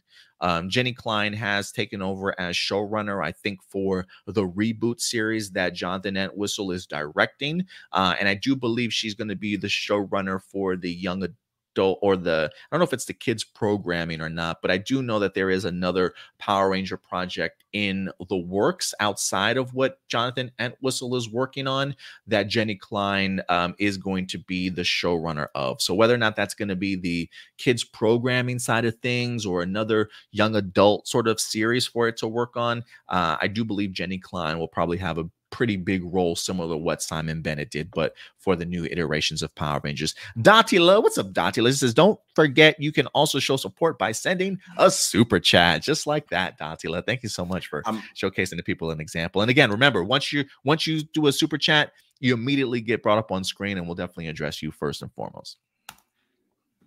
Um, let's see here. And then last but not least, do you think live action Batman Beyond movie will ever see the light of day, Indy? And do you have anybody in mind for Terry McGinnis? Terry, am I pronouncing that McGinnis? Yeah. It, eh, would it weird for me to say uh Jensen Ackles? No, I'm nah, huh. Nightwing. Nightwing from Titans. Nightwing. Oh, um Brenton Brenton Thwaites? Yeah. Homeboy? Okay. Ooh, yeah. I kind of take that. I kind of take that. That'd be like coming full circle. I mm-hmm. I really loved him as uh as Nightwing. In he fact, was, he was oh, so good. He was he so was so good. he was so good. In fact, look, you know, James Gunn, if you're listening, if you need a Nightwing for uh Batman Brave and the Bold, I would actually absolutely love Brenton Thwaites to certainly come back. Yeah. Who who would you coming to that? Who who are we casting as Damian Wayne? Fuck, I don't know. I've seen some people suggest the kid from um I see the kid, but I'm sure he's an adult. the guy from um, Umbrella Academy. Yeah, he's like a grown man now, isn't he? Like... I don't know how old he is. I don't know how old he is, but I'm he's like, got the sarcasm and attitude yeah, to be like, just a little like, asshole. Like he's like a grown man playing like an 80 year old man in a in a in a kid's body. Like let's uh, I, let's give it to a real kid that can grow up. yeah, I, I am kind of curious as to like how old their Damian Wayne is going to be too. Um, you know, I, I don't. I'm curious if they're going to stick to like comic book age accurate, or if they're going to like just go up a little bit older or not. Um, right. so we'll see. Um, but as far as like, do I think a Batman Beyond movie will ever see the light of day? You know, look, I we've we've been hearing reports that the Batman Beyond movie has like has been dependent on getting greenlit as to whether or not the Flash movie does successful at the box office. And if we are to go by that, we're never going to see Batman Beyond. But there is just something to me there is something about the idea of like relying on whether or not you should greenlight a movie about a character that's not even the main lead of a Flash movie and depending on that box office for some another character's movie to determine whether or not we should get a Batman movie. Like there are a ton of people that, you know, even if you thought the Flash was mid, I think a lot of people really enjoyed Michael Keaton in the movie. Uh, for some people, like I, I definitely enjoyed him along with Sasha Calle, and definitely want more of them. So I do think it's one of those things. Like, well, even the Flash movie didn't do well, should fans that were really impressed with Michael Keaton as Batman sort of get punished because another character's movie didn't do so well when I do feel like Michael Keaton was one of the brighter spots of that movie. So I do think that there is an appetite for more Michael Keaton out there. And so I will say, yeah, I, there's a part of me that would say, yes, we would perhaps maybe get ourselves an Elseworlds movie. I don't know how connected or if connected to the DCU at all, but I will give it like a 40% chance that we get ourselves a Batman Beyond movie with Michael Keaton. Uh, what what do you think though, Indy? You think we're ever going to see Batman Beyond, or do you think uh, his opportunity's been missed? Uh, how many times this episode have I called DC stupid? um, I don't understand why they don't think. See, this is my thing. I think in they're devaluing the name Michael Keaton to start off with, well, with anything, because by saying like we need to see how what a Flash does before we greenlight a movie that could possibly have Michael Keaton lead is dumb. It's dumb. Go, It don't make you, no sense to me. When you go with his track record of what he's had the past, let, us say the past six years. Then let's not even go through his history of, of movies he's been in. Let's he was go, nominated for an Oscar from Birdman. Yeah, let, let, let's just, just let's just look at this because you could build a cast around him for anything. So you're waiting to see what the Flash does for a co-star role that Michael Keaton had in a movie that didn't even star him that that you sold for the people who went to go see that you sold off the back of Michael Keaton. Mm. So mm-hmm. it, it, it makes it makes absolutely no sense to me because you decided to have a star. You just you decided to have a star in your movie that was controversial, not on both sides because liberals and conservatives had an issue with Ezra. So what what do you want? What do you you have no idea what you want? Your problem is I can guarantee you have no idea how to do a Batman Beyond movie. That's why you're putting it on the success of the Flash. You know, I, I there's a part of me that is hoping that this report is false. Again, I don't know how accurate it is. They have mentioned the idea that sources tell them yada yada yada. It has come from reliable. I feel like the, the things that I have read do come from reliable sites, uh, news outlets, and things like that. But that just seems like um, an idiotic sort of way to determine whether or not you should greenlight a movie if a supporting character is in it, but the main leads movie doesn't do that well. So, to me, it doesn't. To me, it just makes me. It does make me curious as to the credibility of that decision in the first place. Um, because to me, it's just like if Michael Keaton is getting praise, if people are praising Sasha Calle as Supergirl, I've seen a lot of people saying we want Sasha Calle back as Supergirl. Whether or not James Gunn actually casts her in Woman of Tomorrow, the Supergirl solo movie, who certainly knows? But I do think if there's a hunger, um, even if the Flash movie didn't do well, you focus on the positives and you expand upon those. And I think the idea of Michael Keaton getting the praise that he has from the Flash, I think should certainly warrant DC to at least think about the idea, even if he's not going to be the Batman of your DCU. If somebody can put together a really great script and we can get ourselves a Elseworlds sort of Batman movie of Batman Beyond, I, I would be all for it. But uh, it, so I don't know. I don't know how credible it is because it just sounds like a dumb idea, Indy. it just sounds like a dumb idea. Um, I don't mean Batman Beyond a dumb idea, but I mean just relying on the Flash to to do that? Uh, I, I I don't know. It could it could be something where they they put the report out there to throw us off the track too. They could be throwing again. Oh, Datilla, here we go again. It could be one of the old wrestling tropes where they put false news out there to lead you off of what the finish is going to be. Wait, did, where'd you where'd you say that? I don't even see that in the comments. You see that in the comments? No, I'm just I'm just commenting oh, on oh. wrestling oh, because I know it's a bit it's a big event today, so I'm making as many wrestling remarks as I can. I got you. I got you. um, Marcelino, what's up, Marcelino? Uh, what are your thoughts on the YouTuber Tyrone Magnus? Do you watch his videos or like his content? Isn't Tyrone like the reaction guy? He's the reaction guy, but I know him from like Dragon Ball Absalon, Okay. Uh, like voice acting. Um, less than I know YouTube I know he's older than us. Is he? Yeah, I think he's born like in he's like born in 76 or something like that. I know he's older than us, been around, but like yeah, he does uh trailer reactions, different reactions to different stuff. Um, I think that's all cool, but I think that's a trope now as far as like the reactions go. Everybody does it. I'm looking to see him as a content creator to do more stuff similar to the voice acting, uh, the voiceovers, or just different type of content because it's so it's so many more people don't get offended by this, Tyrone, you ever watch this, but there's so many people out here that do that content and do it more consistently and better. Um, that I feel like he's more talented in other avenues. You know what I'm saying? That he could do other stuff. I like to see him do more of that stuff.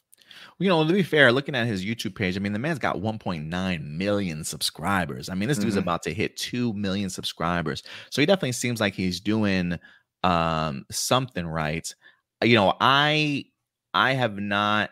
It's been a while since I've seen his reaction videos. Honestly, um, you know, for me, if anything, I've mostly seen him from movie trailer reactions is what I've kind of seen him for. As far as any other content that he talks about, that I don't that I certainly don't know. But I think he's been around for such a long time and has such a big following that people will certainly um certainly give him the time of day. I mean, the guy's got um unboxing videos, uh wild world news things that he reacts to yeah, the try not to uh, laugh challenges and all that Uh, yeah, so he he definitely does try and bring different aspects to his reactions.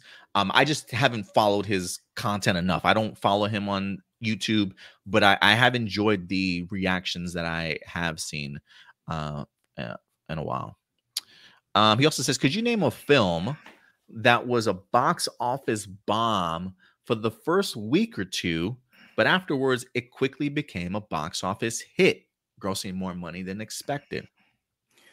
I I personally can't, but I don't think anything's a box office but anything that does it, I don't think it was a bomb. If it didn't make money the first two weeks, what I'm gonna say is that was something more popular out than it running. And then when the when that died down off of the popularity of that, that's normally when another movie, you know what I'm saying, picks up and starts grossing more money off of word of mouth.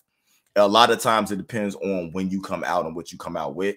But I can't off the top of my head think of anything I can only think of box office bombs that were really good movies that didn't get enough credit, like the Guyver, and you know what I'm saying, like oh, different yeah. stuff like that. I can't think of something that was doing bad and then all of a sudden did good. It's normally the other way around. They do good and then all of a sudden they do bad.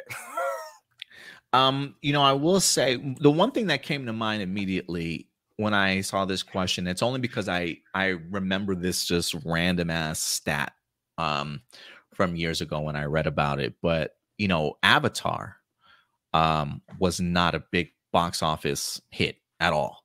Um, the original Avatar um, earned $26 million as opening night before earning $77 million through the opening weekend. So the movie made $77 million opening weekend, and it has now gone on to be like the number one movie grossing of all time. Uh, I think the movie itself had extremely long legs. I think it was in the box office almost a year, like 200 something days, which was just unheard of. Um, but Avatar did not do well its opening weekend, making $77 million, um, only for it to go on to be like number one or number two right now um, when it comes to all time all time gross.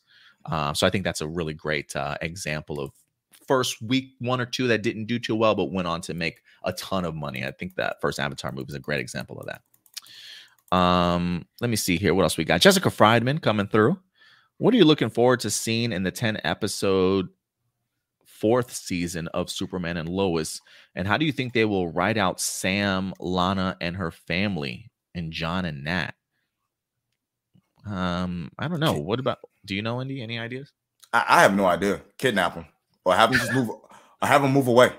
Like, oh, they moved. She got she got a job and she went somewhere. That, that's the easy way to write it off.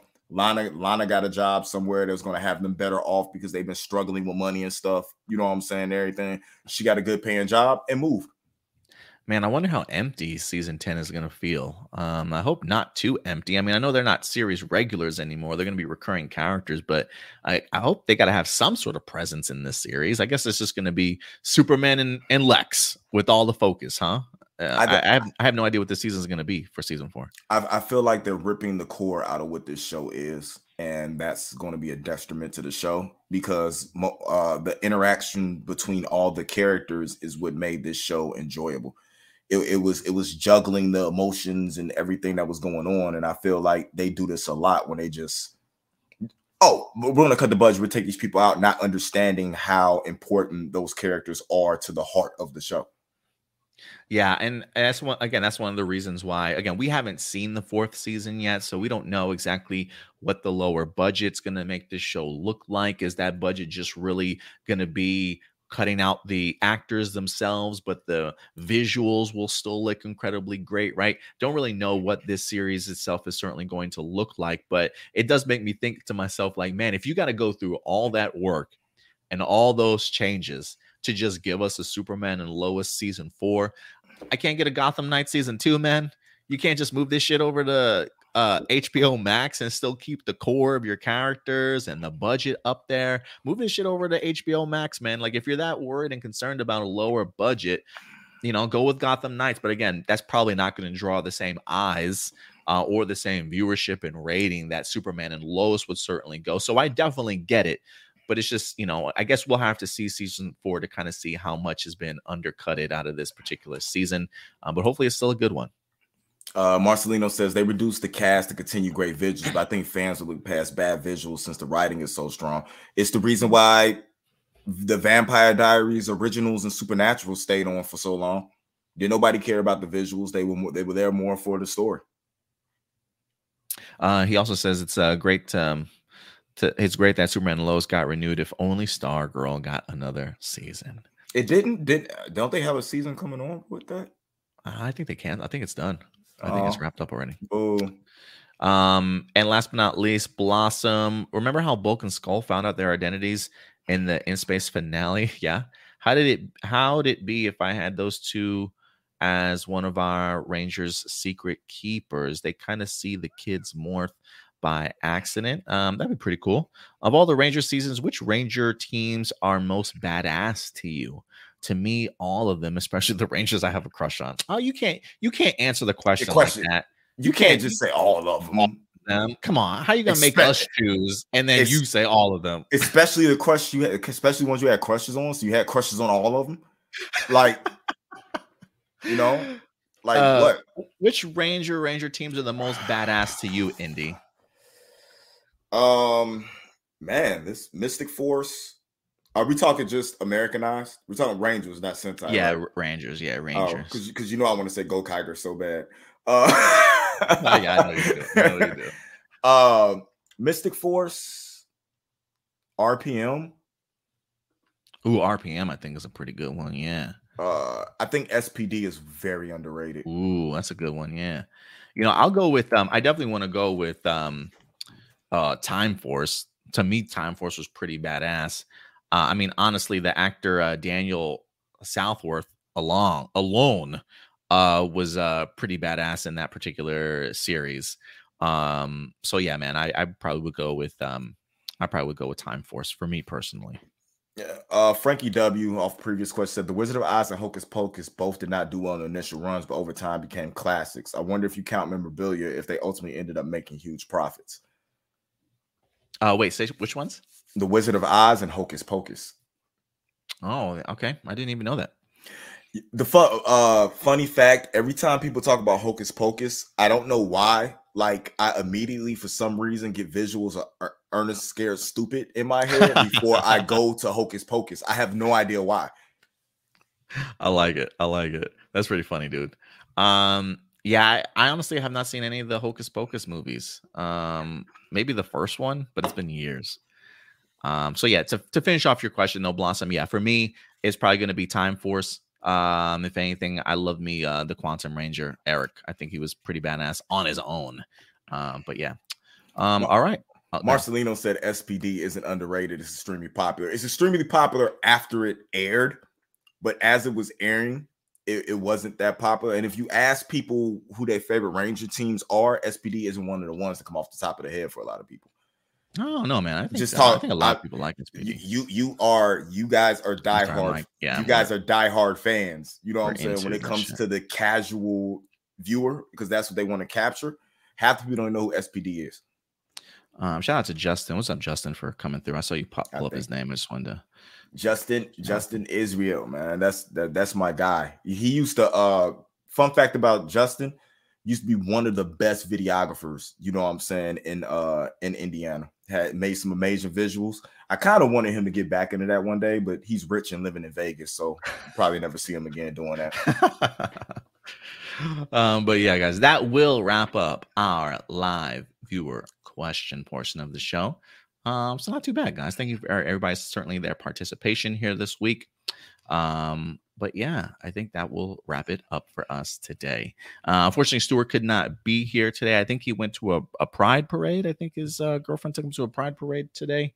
Um, so wasn't able to join us, but hopefully he'll certainly be back next week as well. Uh, but we'll definitely keep you guys posted uh, next week as to what time we definitely will be going live next Sunday for Hero Report.